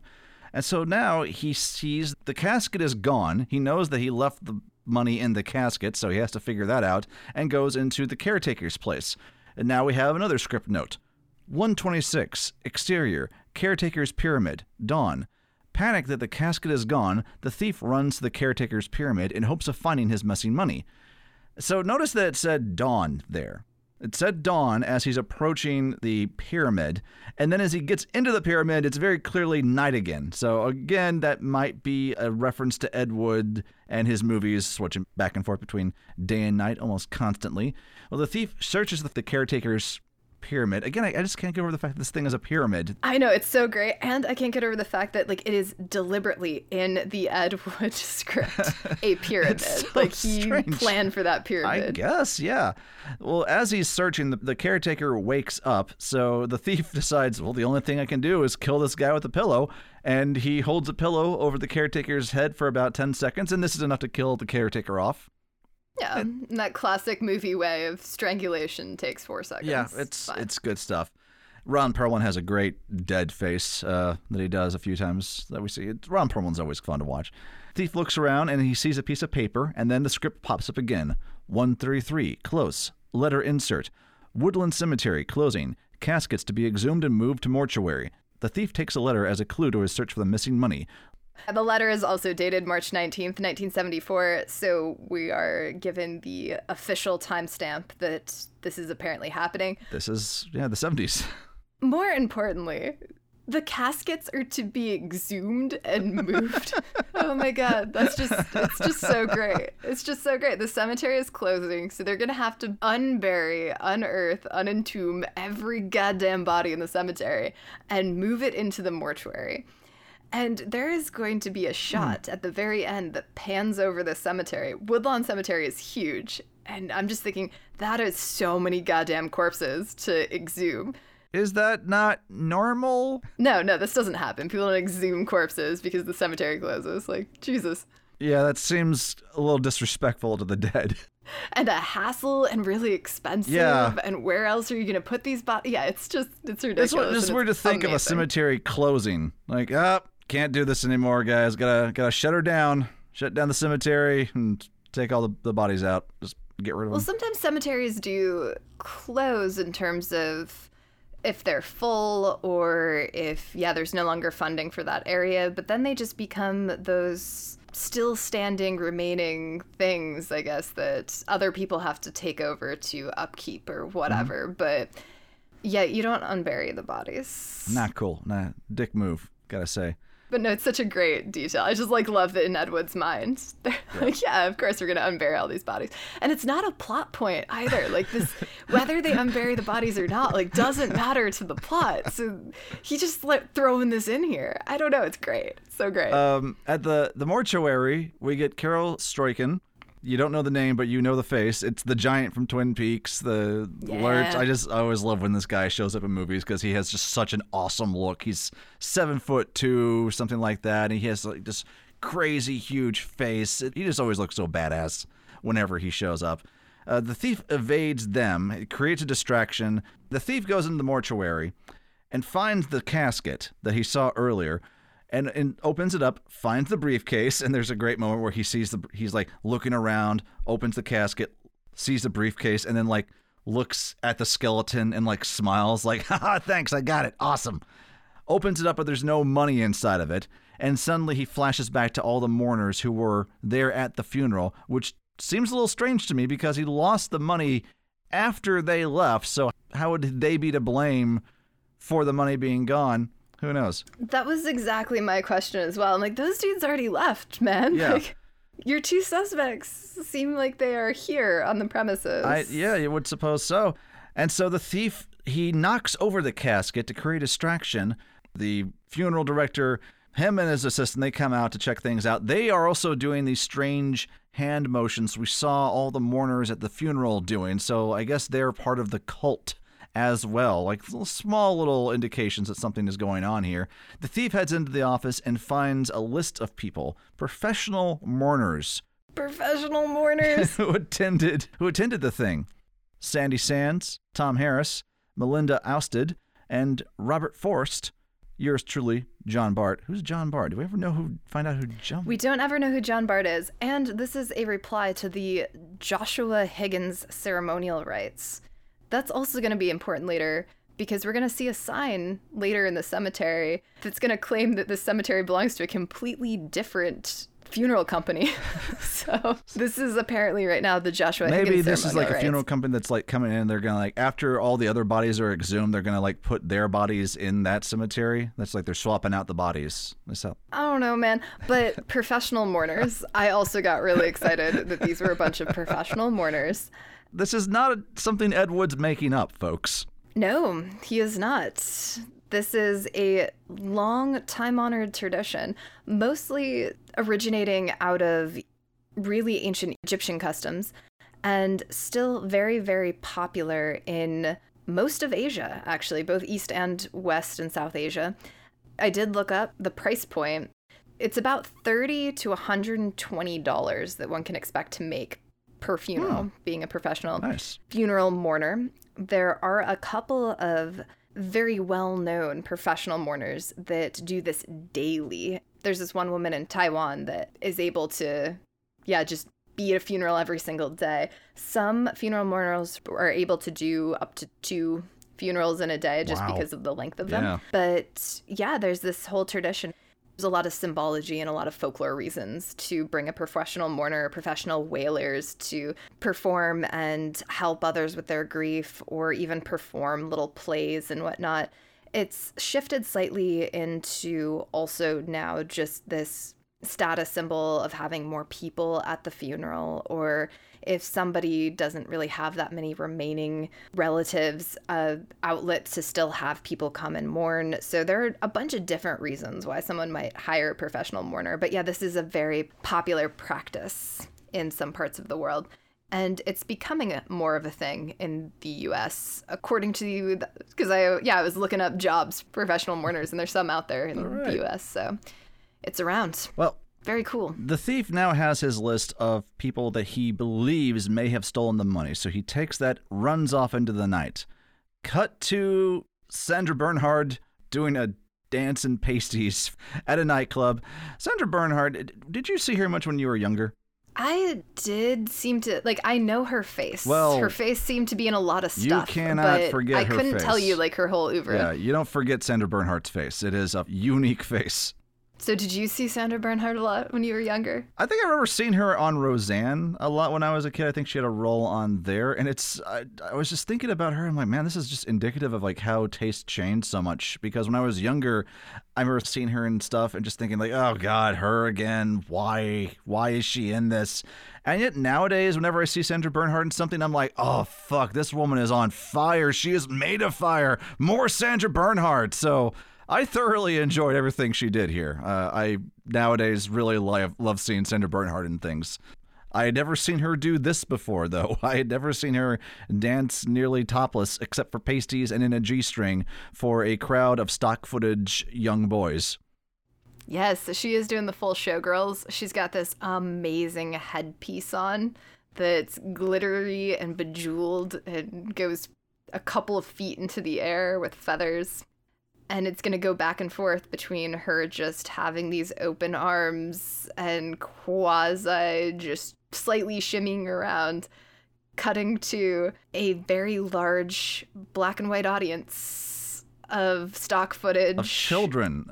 Kind of yeah like mostly children from like the 1950s It looks like something from like a, a day at the circus kind of short, where we just see young boys and girls clapping and applauding like "Yay, yay!" while Sandra Bernhard is stripping.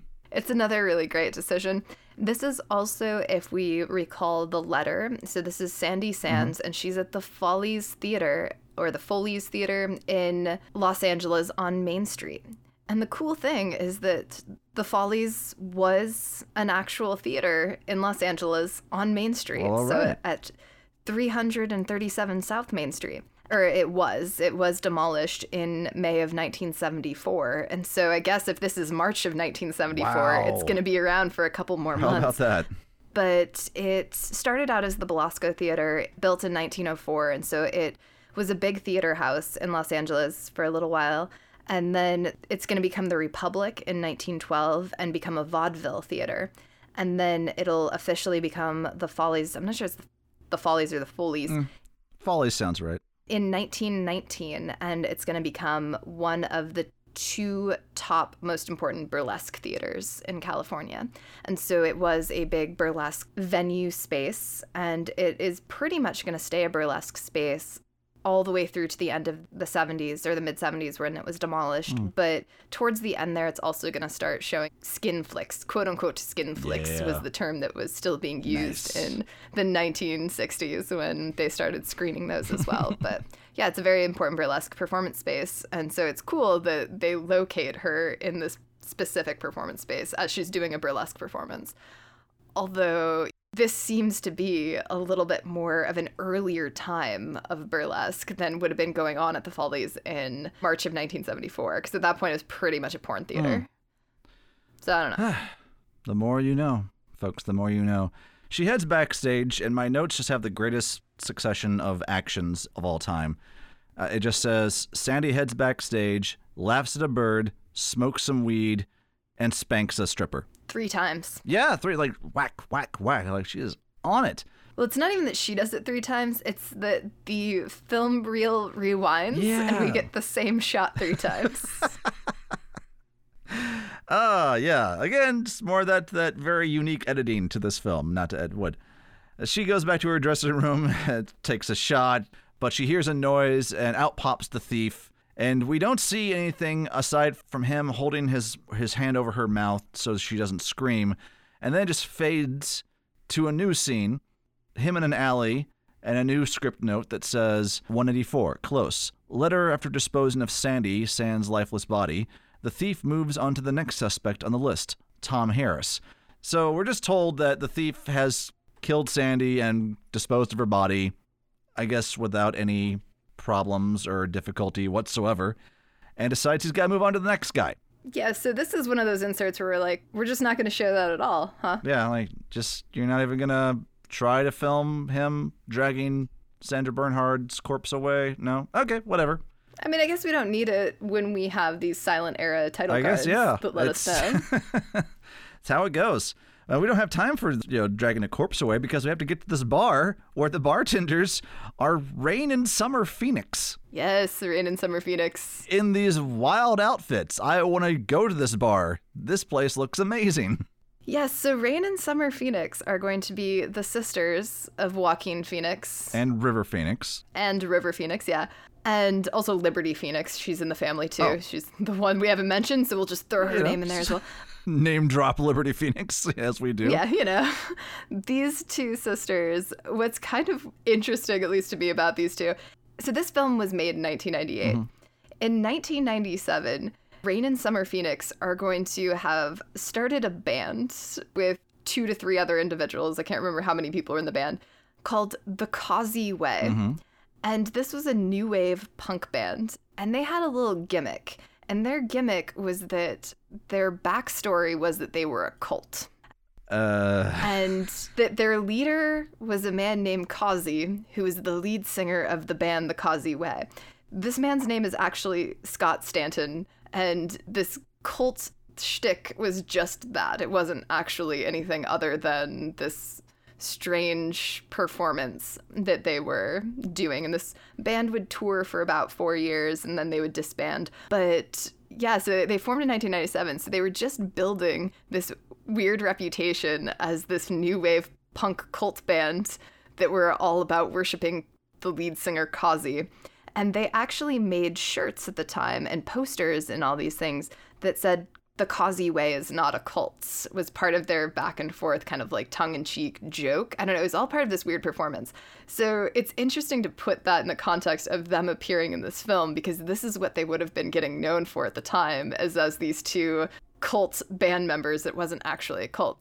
Also fun to bring up the Causey way is not a cult slogan because Jared Leto and his band 30 Seconds to Mars would some years later steal that slogan and use it for their own promotional material because early 30 Seconds to Mars shirts read 30 Seconds to Mars, like, or echelons or something like, this is not a cult, or I can't remember exactly their phraseology, but they like take that from the Causey way and try to, yeah, use it and market it. So I mean, it's a whole lineage of weird you stuff. get into but- Jared Leto and cults these days, and you're going into a whole weird direction.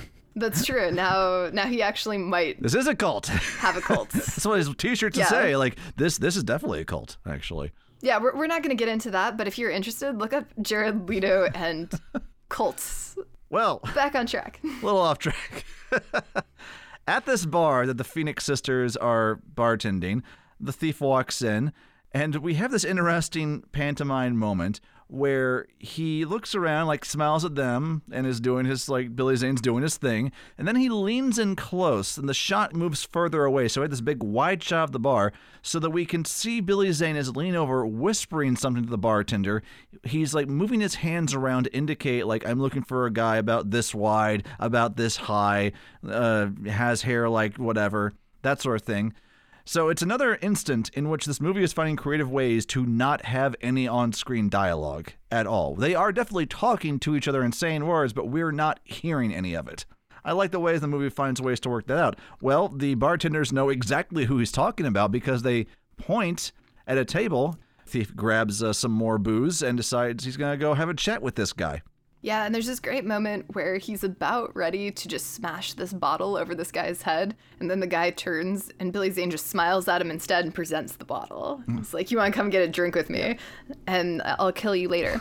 and so this guy does. He brings Billy Zane slash the thief back to his run down wooden shack that is set up all by itself on the side of an old forgotten highway in what looks like some sort of Roman architectural meets derelict train yard. I don't know. It's a really great set. It's a really very great location. strange. It's this yeah derelict cabin that's in the middle of a vacant lot next to a highway.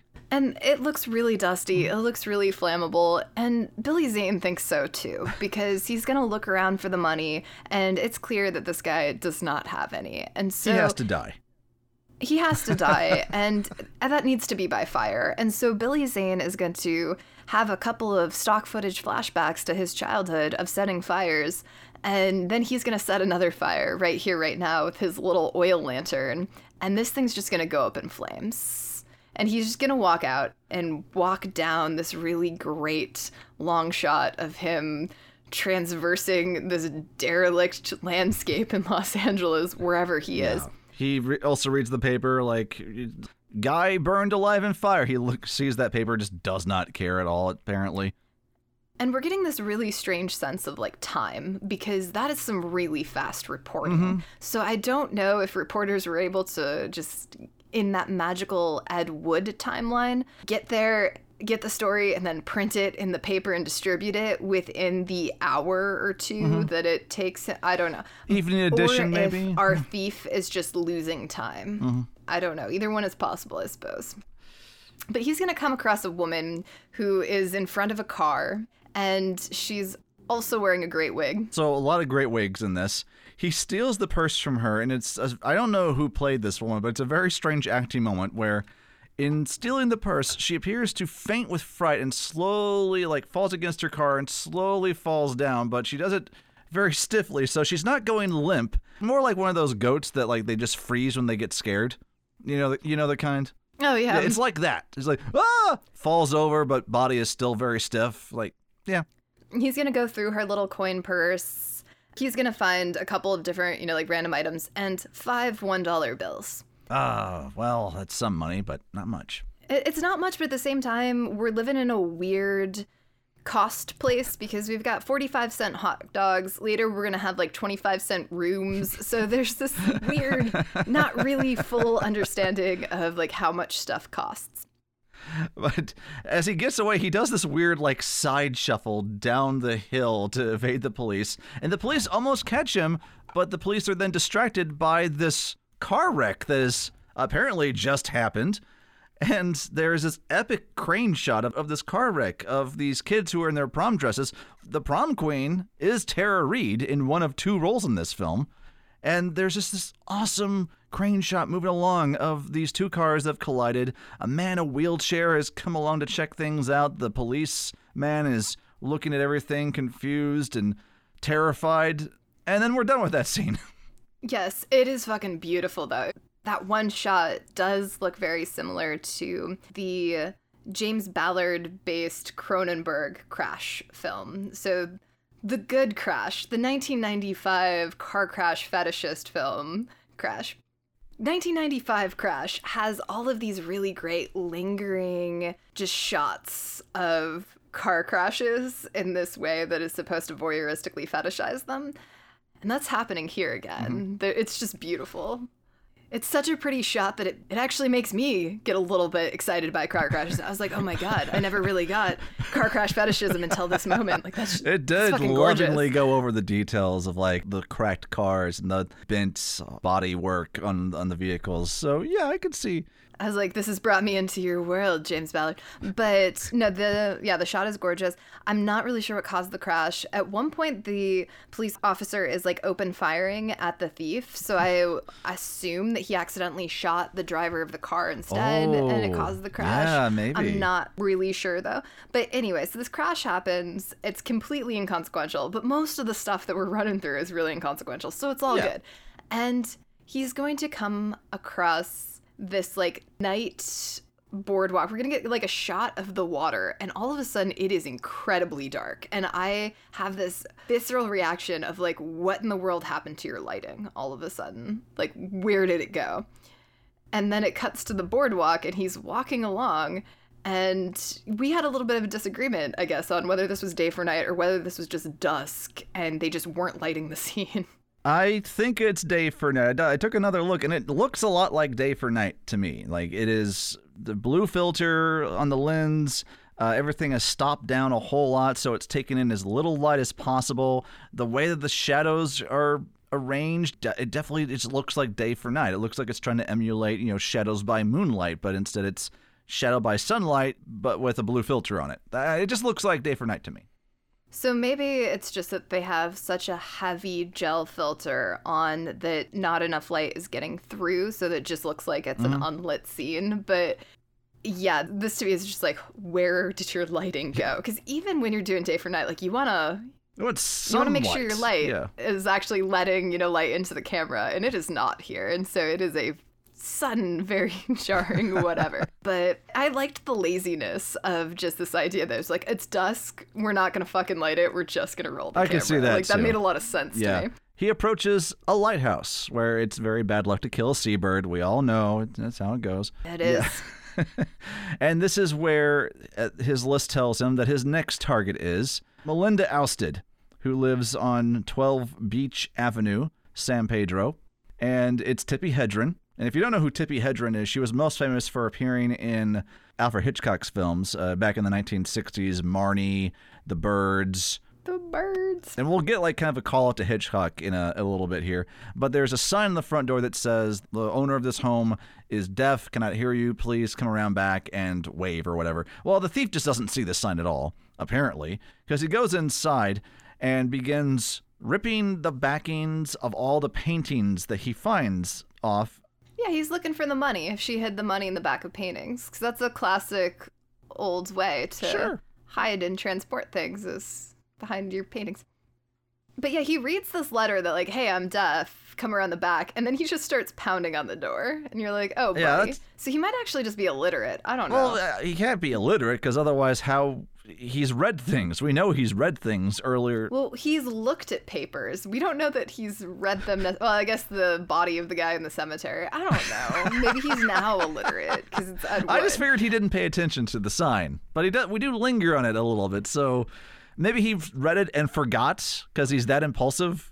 And he also has like hearing impairments and issues. So if anything, he should understand this woman. I don't know.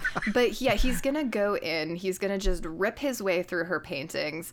He's gonna eventually get a hold of her and drag her up to the top of this motherfucking lighthouse. As he's doing this, there are two call outs to Hitchcock here. As he's dragging her up, we get the psycho music, not like the but if you've ever seen Psycho, the music that plays over the opening credits to that uh, movie is playing as he's dragging her up there.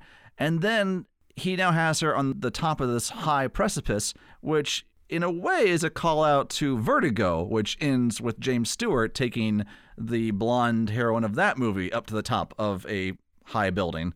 And it looks like he is now lifting up this woman to choke her, and she kicks him right in the crotch. And that seems to stop Yeah. him. Tippi fights back.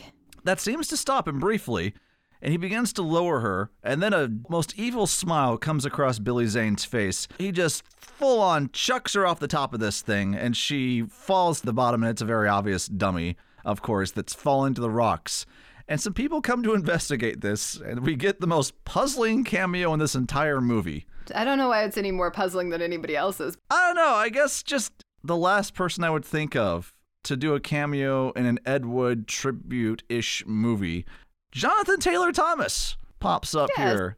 This body just gets chucked off the cliff. And it just is gonna cockblock Jonathan Taylor Thomas. That's like his role in this film. Is just be cockblocked by a corpse getting tossed off a lighthouse.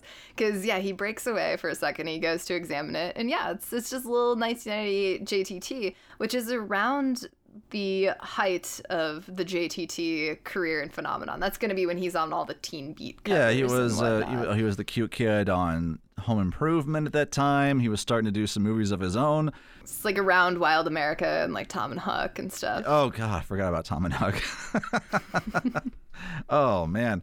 As he is holding the woman's body in shock and horror at what's just happened, the girl just begins screaming and that's the scene. More or less.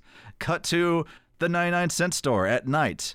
Love these shots because they remind me of like a lot of those gritty movies from the 70s where a lot of the light that we got in the scene was just all from fluorescence on storefronts or street lights. And the thief is walking by that and he wants to buy something. I wasn't too sure what it was he was trying to buy here. Well, I got the sense very strongly that he was interested in those razor blades because he's walking along this very, yeah, this long shot of the fluorescence, and it's something incredibly gorgeous about the mundaneness because we get all of the products in the window that are lined up in these very ordinary, mundane boxes. Yet somehow combined, it becomes very, very interesting. Just the sheer amount of just like mundane stuff that he's walking by in almost militaristically ordered fashion. Everything's perfectly in place in this window storefront. And yeah, then there's this sign on the 99 cent store of sale today only razor blades and shaving cream 99 cents. And I'm like, yeah, but you're at a 99 cent store. So, like, why only that It's- day? Is this the only day you have razor blades? Also, like, a 99 cent store is going to be very much a 90s concept because, as we've seen in this like 70s space that is going by like 1950s prices, 99 cents is a lot of money. 99 cents is a ton of money because we're going to go to a motel here where he's going to have an option between 25 cent beds and 75% Yeah. or 75 cent Right. rooms. And so 99 cent for razor blades is insane. What's even more like oddly puzzling, it's not a price thing, but it's still an element that makes you say, "Wha- wait, what, huh? After the 99 cent store, he walks by a building and there's a kid there selling newspapers, and it's kind of like a, a newsie. You're like, extra, extra, read all about it. That kid, he's not saying anything though, but that's who he is, and he buys a paper off of this kid. But you wouldn't do that in the middle of the night, though. I don't think that the newspaper kids operate that late, but uh, who knows? Kids just trying to make a living, you Yeah. know? Well, he buys that, and then another script piece comes up and says, "So we're up to 245 now. Yeah. Yeah, we are. 245. Exterior, dingy street, night. Frustrated at still not having found the money, the thief wanders aimlessly in search of a place to sleep.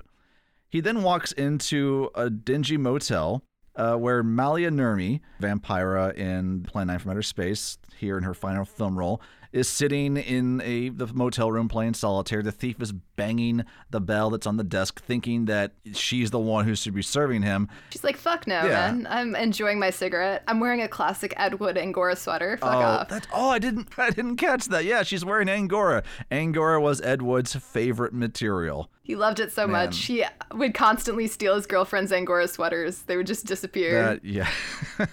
he had taste, you know. It was, it was important. Man had some good taste there, yeah. But instead, this very greasy guy comes out and gives Ed Wood this ledger, and we get another insert immediately that says ledger.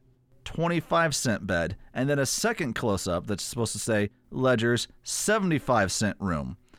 Again, the yeah, the pricing here is absolutely insane. We're charging 45 cents for a hot dog and less for a room for the night. So it's a little strange. Well, it seemed like it was either a 25 cent bed in maybe a communal room Hmm. or 75 cents for your own room because he first opens, yeah, the 25 cent bed ledger. And Billy Zane's like, nah, I want this ledger, the 75 cent room. And the weird thing is, both of these shot inserts are labeled 249. so somehow both of these shots that are supposed to happen separately because they're juxtaposed are like the same shot number. Maybe that was meant to like they were meant to be yeah, match cut together. Like we're just gonna see them like one shot after the other, and Ed Wood just decided that those two shots together were shot 249. In which case it would be 249A and 249B. Yeah, but he doesn't have that either. So No, although already, as we mentioned, like doing these like really high numbered, like individual numbers for shots already doesn't make any sense Oh. from a screenwriting perspective. So, so whatever. It's, it's so fine. weird, but again, we love weird, so it's it's great. What's even more confusing is he's gonna get sent upstairs to his little room, and then this guy's just gonna send up a prostitute. I guess that's what the 75 cent room is. It's the room where you get a prostitute. I guess. This guy who he signs his name X and pays with a dollar, which the, the clerk holds over a light like you would oh a Oh my hundred dollar yes. bill. I love that effect. Let's examine Yeah. that one dollar bill for I counterfeiting. know. Super you got- important. can't be too Super careful. important. And he sends up a prostitute, played by Christina Ricci. Yeah. And I think at this time, like Christina Ricci, she was Doing Sleepy Hollow. She, yeah, she had, so she had been Sleepy Hollow around this time. She had done some other independent films like uh, well Buffalo '66 with Vincent Gallo, Mm. which is a trip of a movie if you've ever seen that. Oh, I have. But she heads upstairs, and She's gonna come in, and the thief is gonna look like confused. what? what? I don't what? Huh? And they're gonna engage in a little mating dance where they sort of sway, and Billy Zane is gonna open his arms really wide and floppy and just kind of swing his hips about, and she's gonna grind up on him, and then he's gonna notice that she has some money in her hand that she seems to have pickpocketed from him. From his maybe? pajamas. Yeah. Yeah. And it's kind of sad too because you see Billy Zane is acting his ass off here because you can see the thief letting his guard down and becoming vulnerable a little bit to this woman. This is clearly there's something that's like being moved within him by all of this, be it erotically or emotionally, what have you, but it, it's obviously having an effect on him, and that's snapped away when he realizes she's just trying to pick his pocket. Yeah, I don't know what else he thought she was there for. Like, this random woman appears in the room, just summoned from the depths by her attraction to this stranger that she's never seen until she walks into the room. But yeah, so they have this like moment, and he kicks her out. He tears his pillow up, and so that he falls asleep on the bed mm-hmm. in a way that will later have him waking up shirtless on top of a bunch of feathers. and he's gonna wake up and sit up in this dark room because once again, we're not gonna light our night shots at all. Like fuck lights. Kind of mask him a little bit. Okay, yeah, we're good. We're good. We got it. He's almost not even visible on the screen. It is so dark in this room, but it kind of adds something. Yeah. And then we get another title card, overlaid title card. 269. Close. Letter insert. The single name of Robert Forrest remains as the last suspect for the missing money. And You're like, is he the last suspect though, or should your original suspects have just been the people at the funeral home? But whatever. So he's gonna go and he's gonna look for Robert Forrest, and he's gonna head to a nightclub to do it. I was a little confused as to why he went into this nightclub looking for Robert Forrest because it seems like he just hears music and decides to go into this nightclub. Well, because on the initial letter of his place of residence, it said care of the Starlight Ballroom. Oh, okay. And so he's going to where he has his mail sent. Okay. Well, to the Starlight Ballroom he goes. And this is where we meet motherfucking Eartha Kitt! Yeah! Yes. And she's going to sing an amazing Oh, little jazzy song that was never commercially released outside of this Wow. film, sadly, Man. because it was written for this film. What? And there's a lot of songs that are like that actually on the soundtrack that aren't going to be available elsewhere because they were written for the film and there was never a soundtrack God. released Damn. oddly enough, forgot to mention in the opening because it's nuts. So this movie is not available anywhere, right? But you can buy a movie poster off of Walmart's website, What? What? right? There's a listing for a movie poster on the Walmart website. It was actually, yeah, Robbie, our friend Robbie, found it. And I had a lot of questions. I was like, wait, is it in stock? And he's like, I can add it to my cart. And I'm like, okay. So apparently, either Walmart has this like file that they print on demand, or somewhere in a Walmart warehouse, there's like this stockpile of I woke up early the day I died movie I- posters that were never used or released or like sought for because this movie was That never more baffling than anything in this movie. right? I'm Wow. astounded by this. But yes. Anyway, so this music of Eartha Kitt's here did not get released, which is unfortunate because it is an amazing song. And this vibe of this nightclub is really, really cool. Much like the bar from earlier, I want to be able to go to this nightclub. This is a beautiful place. And we should mention Eartha Kitt's very tenuous connection to Ed Wood. Uh, that being Go for it. that in Plan 9 from Outer Space, when the flying saucers are flying over Los Angeles, they go by like the ABC building, NBC building, CBS building. But then in one very brief shot, they fly over a theater, and on the marquee it says in big letters, "Performing tonight, Eartha Kitt." yeah. So, and which was, I think, before Eartha Kitt had been like in many movies or TV shows. I mean, to me, Eartha Kitt is, uh, she was the first woman I ever saw portray Catwoman. Huh, Yeah, because right. she, in a few episodes of the 1960s Batman show, she was a Catwoman in the third season. And that was my first exposure to Batman. So, yeah. So Eartha Kitt, yeah, has given so much, really. Oh, God, yes. this moment here, yeah, she's gonna sing as all of these individuals are dressed in these really great, fabulous hats that are like super furry and fluffy. And there's another one that is wearing like these delicate antlers. I don't know. There's some weird hats Mm-hmm. going on in the scene, and I appreciate that. it's just really gonna set this almost Twin Peaks ish kind of vibe Yeah, to the you could say that. Mm-hmm. atmosphere of this place. Nicolette Sheridan is going to show up and try to seduce him. and they're gonna dance a little bit. Yeah, and then like Tara Reid is She's there. a bartender or a waitress, I believe, that brings them beer at some point because Nicolette Sheridan has taken the thief and is dancing with him, and he's just seem he seems to be into it. He's like, "Yeah, all right, I'm down for this. Let's dance and make out. Okay, great." And everything seems to be going okay until suddenly the bagpipe music starts up. I heard the caretaker play bagpipe music earlier, and that was driving the thief crazy. And now I guess he just hears it in his head and begins to freak out and just starts beating up everybody. Yeah, bar fight breaks out. Eartha Kitt is off to the side laughing.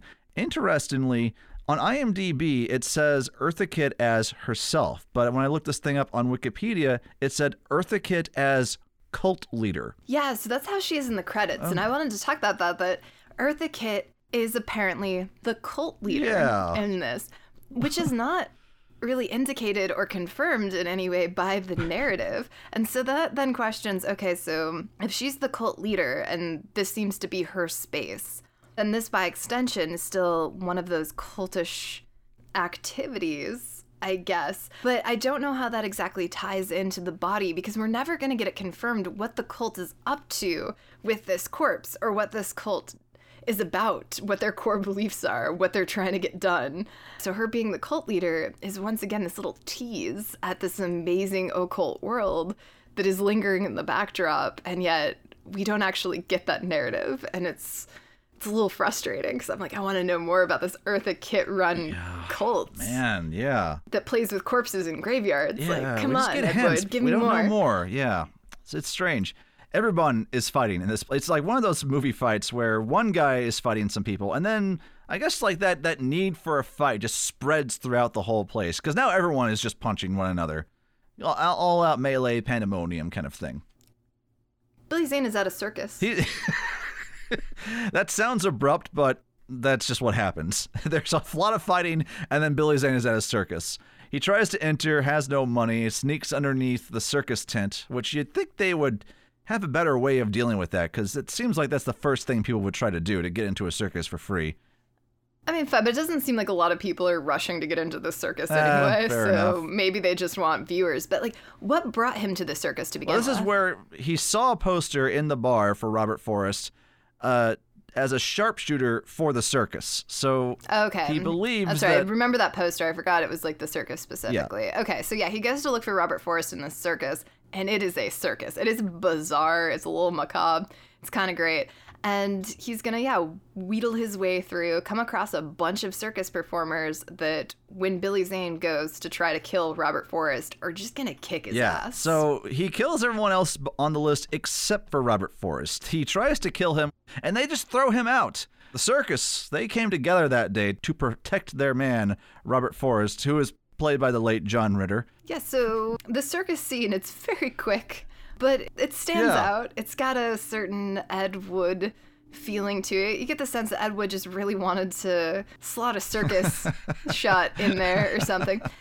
At some point, Billy Zane going to get out of here by diving on a group of people, and we're going to get a Foley effect of bowling pin sounds, Yeah. which is super uh-huh. fun. It's a super fun choice. And then he's gonna escape by stealing somebody's cab, which is the number one dick thing he Oh. does in this movie, to be fair. Yeah. That's an important thing. You can escape from sanitariums, you can steal money from banks, you can kill people, but you don't steal someone's cab, right? Like that is a line that you're crossing. cool. So he's gonna take that cab and he's gonna go back to the cemetery. Um, Because it all leads back I'm to not the cemetery. too sure why he goes back to the cemetery. Oh yeah, so he's gonna drive up to the cemetery gate, and there's gonna be this giant cardboard sign that has been placed at the gate, and it's gonna say, "Woodlawn Cemetery is hereby closed and defunct. All residents will be herein transferred to a new location." For whereabouts of loved ones, please contact Cutler Funeral Home. And then there's a date underneath it that just says really big March 1974. So once again, we're confirming that this is March of 1974. We're also getting this confirmed that not only is this cemetery closing, it is now closed. So I guess in the last eight hour to 24 hour odyssey that he's taken spree killing his other suspects, this cemetery has officially closed. And the loved ones are going to be moved. Once again, we're getting this like affirmed, like, nah, we're gonna dig up all of these. That's a lot of corpses to Don't dig you up. worry. My God. There's so many of them, but they're all apparently being moved and transferred to other places because you know the ah, city has the budget yeah. for that. I guess magically The somewhere. thief goes back to the pyramid that I still cannot believe that there's a pyramid here and starts going through everything that he can to try and figure out where the money might be or just I don't know, maybe he's just mad at the caretaker, who knows. But the bagpipes keep like going off and he hears the bagpipe music that makes him mad. He wraps up the caretaker and the bagpipes and takes them outside. The police arrive. Another lovely shot of the police arriving through the fog. It's I love sh- fogs and lights. It's it's just always a good thing.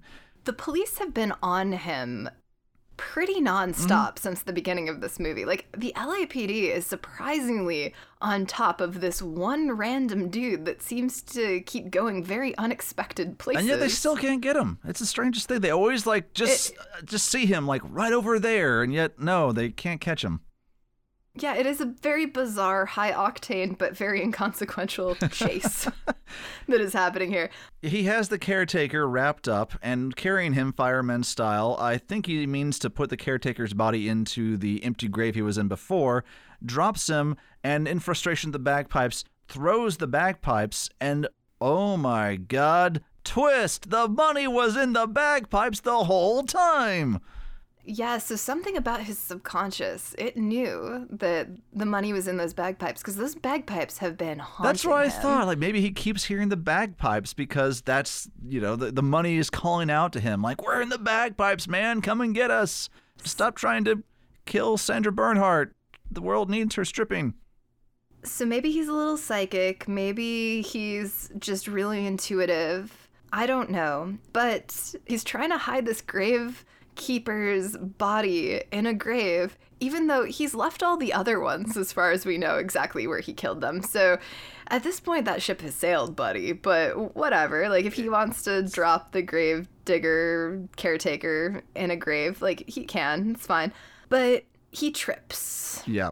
Trips. And he's gonna go hurtling into the grave himself. We hear a snap. I think it's it's subtle, but it's there. Yeah, see, I missed the snap. So I was like, wait, did he just die? How did he die? Because we don't see him emerge again. He doesn't do the little like grave hoppy thing that he did when he first fell into a grave and then tried to hop out of it. A couple, like he literally tries to hop out of it a uh-huh. couple of times earlier, and it's super cute. But yeah, here he doesn't emerge again. And these police officers are going to take all night to figure this out because this is all happening at night. And then the next day, these police officers are going to approach the grave that he fell into as the money is strewn across the grass and it's just blowing in the mm-hmm. wind.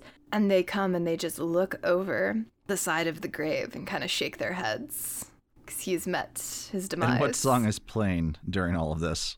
Nat King Cole's There Was a Boy, or Nature Boy, I guess is the, official name of the song. Thing. And it's so haunting and sad that he has not learned to love and be loved Yeah. in return.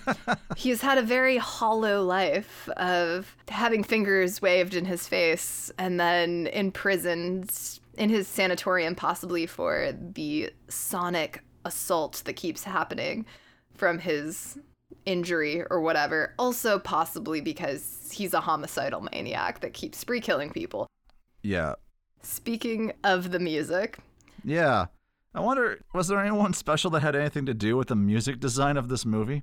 well, so the credits are gonna roll. Again, the Jesus I Was Evil song is playing again. Both Benji and I apparently independently noticed and paused on the fact that the music supervisor is listed as Billy Zane. and not only is he listed as the music supervisor, there's like some really discernible space between the credits of like everybody else and then music supervisor Billy Zane and then like more space before the rest of the credits. So, like they're really highlighting this like Billy Zane credit. I don't know in what way he was the music supervisor designer or the music designer because there are a lot of music and sound related people that worked on this film. So I don't know exactly what Billy Zane did in his designer role. Man. But Billy, reach out to us, man. We want to know. Yeah, inquiring minds want to know. Please. So, like, there is a couple, yeah, like I said, there's a couple of people that worked on the sound in this film. There's going to be some Foley effects department people, there's going to be a supervisor. But then there's also this man named Larry Groupé, who composed the instrumental soundtrack for the film. Hmm. He's notable for a couple of reasons. One, because he has a website, like he has his own website, and it's one of the few things that comes up when you try to Google, I woke up early the day I uh-huh. died. Because he still has up on his website as a film that he worked on. And for a while, you could buy the score to this film directly from him and his website which was kind of cool. You could also actually, speaking of websites, the original movie website for this film is findable on Wayback Machine. I did find oh, it. wow. Once I found it, I then tried to plug it directly into the browser. So if you look up iwokeupearly.com, you should be able to find the original website to this film, which is really fun. But Larry Groupé is going to compose the instrumental soundtrack for this film. Why I bring this up as well is because, like Troll 2, this score list, the titles of the score Oh. list are kind of Oh, amazing wow. Okay. and really sum up the film. So I'm going to read them in order. Track one Escape. And then My Kingdom for a Hot Dog. My Ears Hurt. Parking Booth Fight. The Bank Job Tango. Scaffold Dream. Cult Waltz and Processional. Caretaker's Lament. Cemetery Night, and that's night with a K, a K N uh-huh, I G H T. Uh-huh, uh-huh. Coppers. Journey Continues. Where's the Money? Caretaker's Death. Mausoleum. The Coffin Has No Money. Shack Attack. Purse Snatch. Desperation. Head Over Heels. Torment and Woe. Journey Smoke. Long Ride Home. And then Bagpipes of Death and that is the score to this film, and I love it. There also, strangely enough, is going to be a soundtrack. So, as most people probably know, there's often two different sets of music on a film. There's the score, which is generally the instrumental part that's composed, and then there's the soundtrack, which is the compilation of songs that were taken from other places and compiled into a mm-hmm. film. And on that soundtrack is going to be a song called Bink E Bink, written and performed by Lisa Zane, who is Billy Zane's older sister. Oh, okay. She is a musician, but she actually wrote, yeah, some of the songs and performed them for Billy Zane's little Ed Wood project. And that also has not been commercially released anywhere ah. else. So the songs she wrote for this film have not been. So there's yeah, there's a lot of stuff just like that that just kind of keeps going. But fascinating, strange thing, really. All around. Oh, and another person that comes up in these credits, Dody Dorn, did the editing to this Okay. film. And that is going to be later the editor on films like Insomnia and Memento. Wow. That, Yeah. So we've got some people working on this. Man, crazy. And yet, despite all of that, despite all those amazing people, this film remains unwatchable, unseeable, unknowable, unloved. Oh my god, also Billy Zane wears a wig in this too. We learn in the final scene where like all of a sudden he's got that long shoulder length Oh, yeah. hair in like silhouette and you're like you've had long hair this whole time? Like where has that been? I guess he like does kind of have some bobby pins in his hair, but yeah, out of nowhere it's all of a sudden like whoa. Like I don't know, it was jarring. But yeah, sorry. Keep, keep going. No, I was Continue. that was basically just me further lamenting that we can't see this thing. I don't know if I feel the same way about this not being seen like I felt about Don's Plum not being seen. Because when we talked about that, we did lament that like Don's Plum, you couldn't release it in North America, and to this day it remains a very an unseen film. And we theorize like what would it have been like had Don's Plum been seen in North America when it came out. Yeah, this one would have been a cult film in a way that don's Plum wouldn't have been. I think so. Had it been seen in a wider area or seen anywhere in North America, it definitely would have yeah been a cult film, a crazy indie film that all these actors did, and it deserved cult film status. Like as it exists now, it's non-existent film status. Yeah, this movie was a joy to watch. Strangely enough, I was not expecting it to be a joy to watch. I know when I brought this film up to you, you're like, "Are we sure we're gonna have anything to say about this film?" Well, it was more just that it was so inaccessible to find information about the film's mm-hmm. production that I was worried that we would not be able to find things to annotate because it is so undocumented. And we really like to have uh, you know our sources fact checked and stuff. So, top five. My number five, I'm gonna give it up to this is personal, Christina Ricci, because I just always enjoy her. She was, I think one can say, going through a career transitionary time in this. And she was just dealing with some asshole filmmakers around this time. I've read a lot of stories about when she did Buffalo 66 that Vincent Gallo was a complete asshole to her and kept telling her that she was overweight. Like, this is Christina Ricci to Vincent Gallo overweight. Like, Yeah, Vincent. Fuck. It doesn't surprise me that Vincent Gallo would be an asshole to work with. yeah, But I'm not surprised. So, like, thank you, Christina Ricci. Small role, but fun all the same. Good job. You're number five. All right, so honorable mention goes out to the location scout Oh, for this on. film because there are good locations here.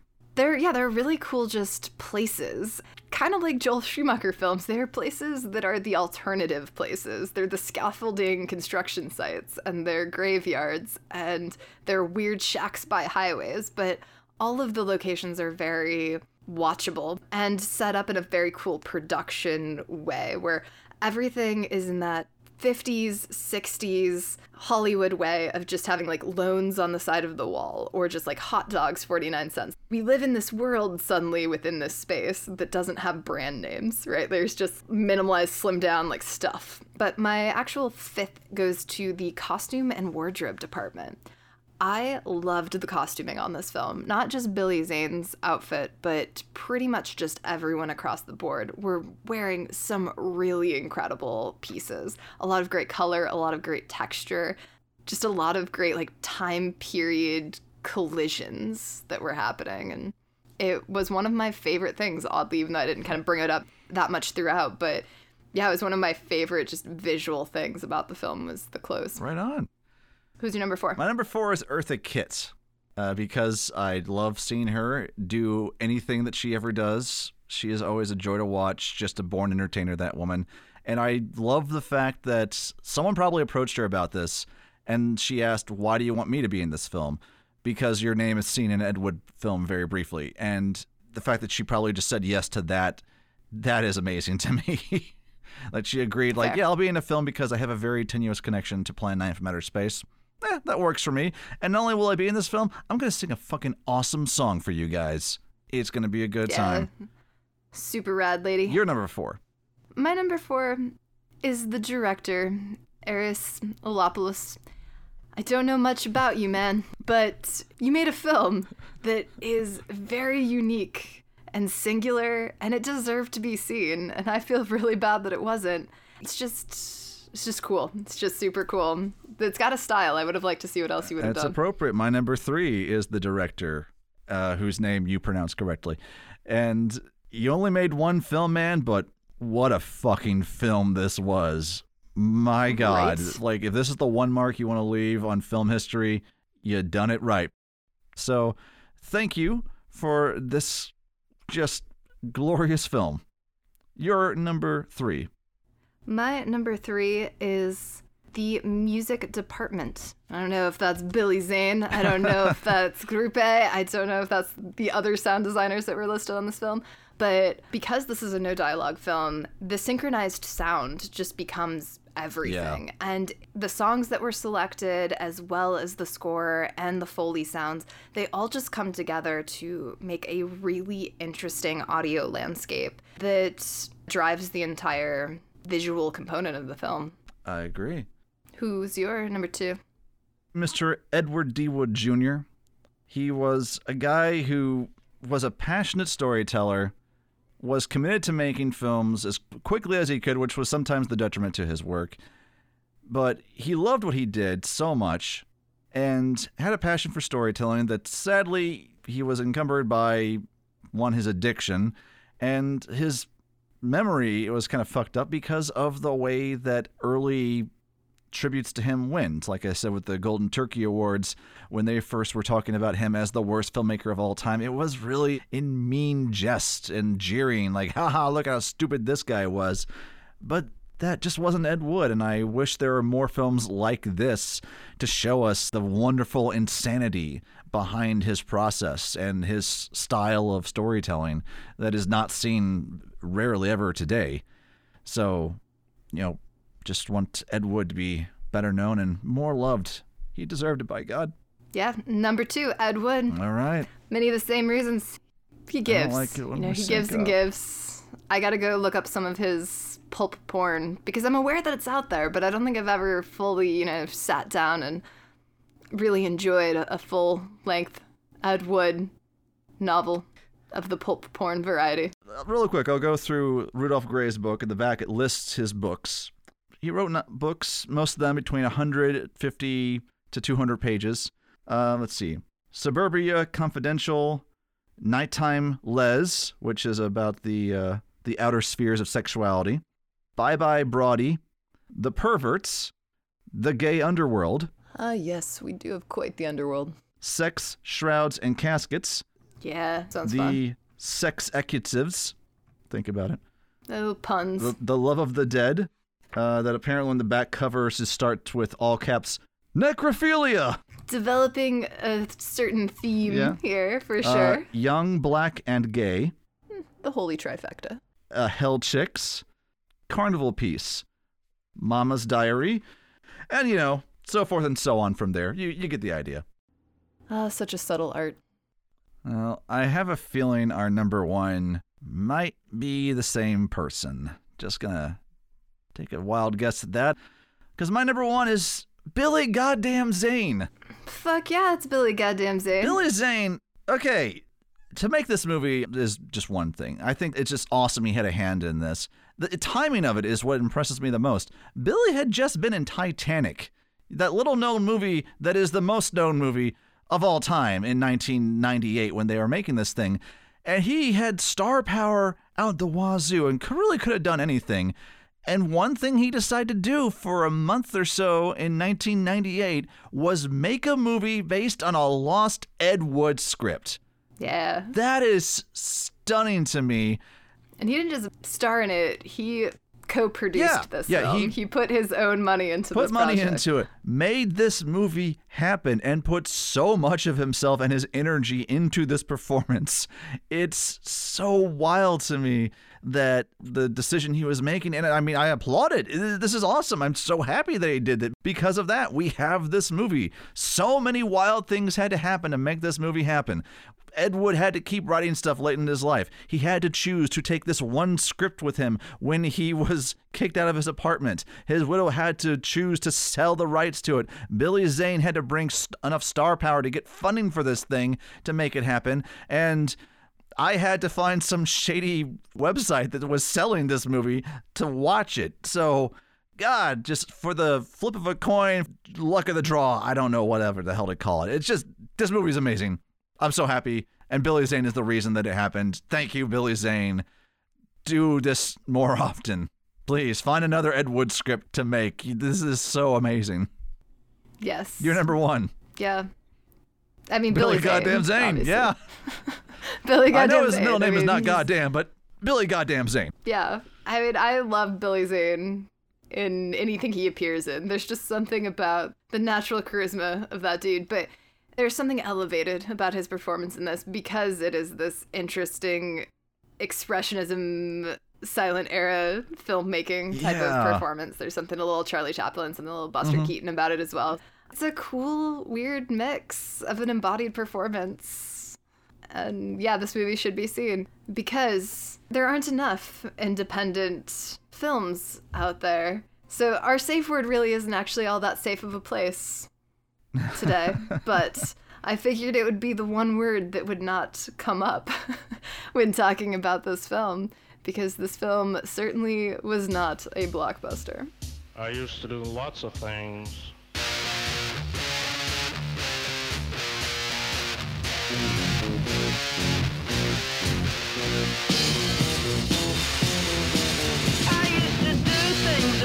Jesus I was evil. Take things and break things and Jesus I was evil.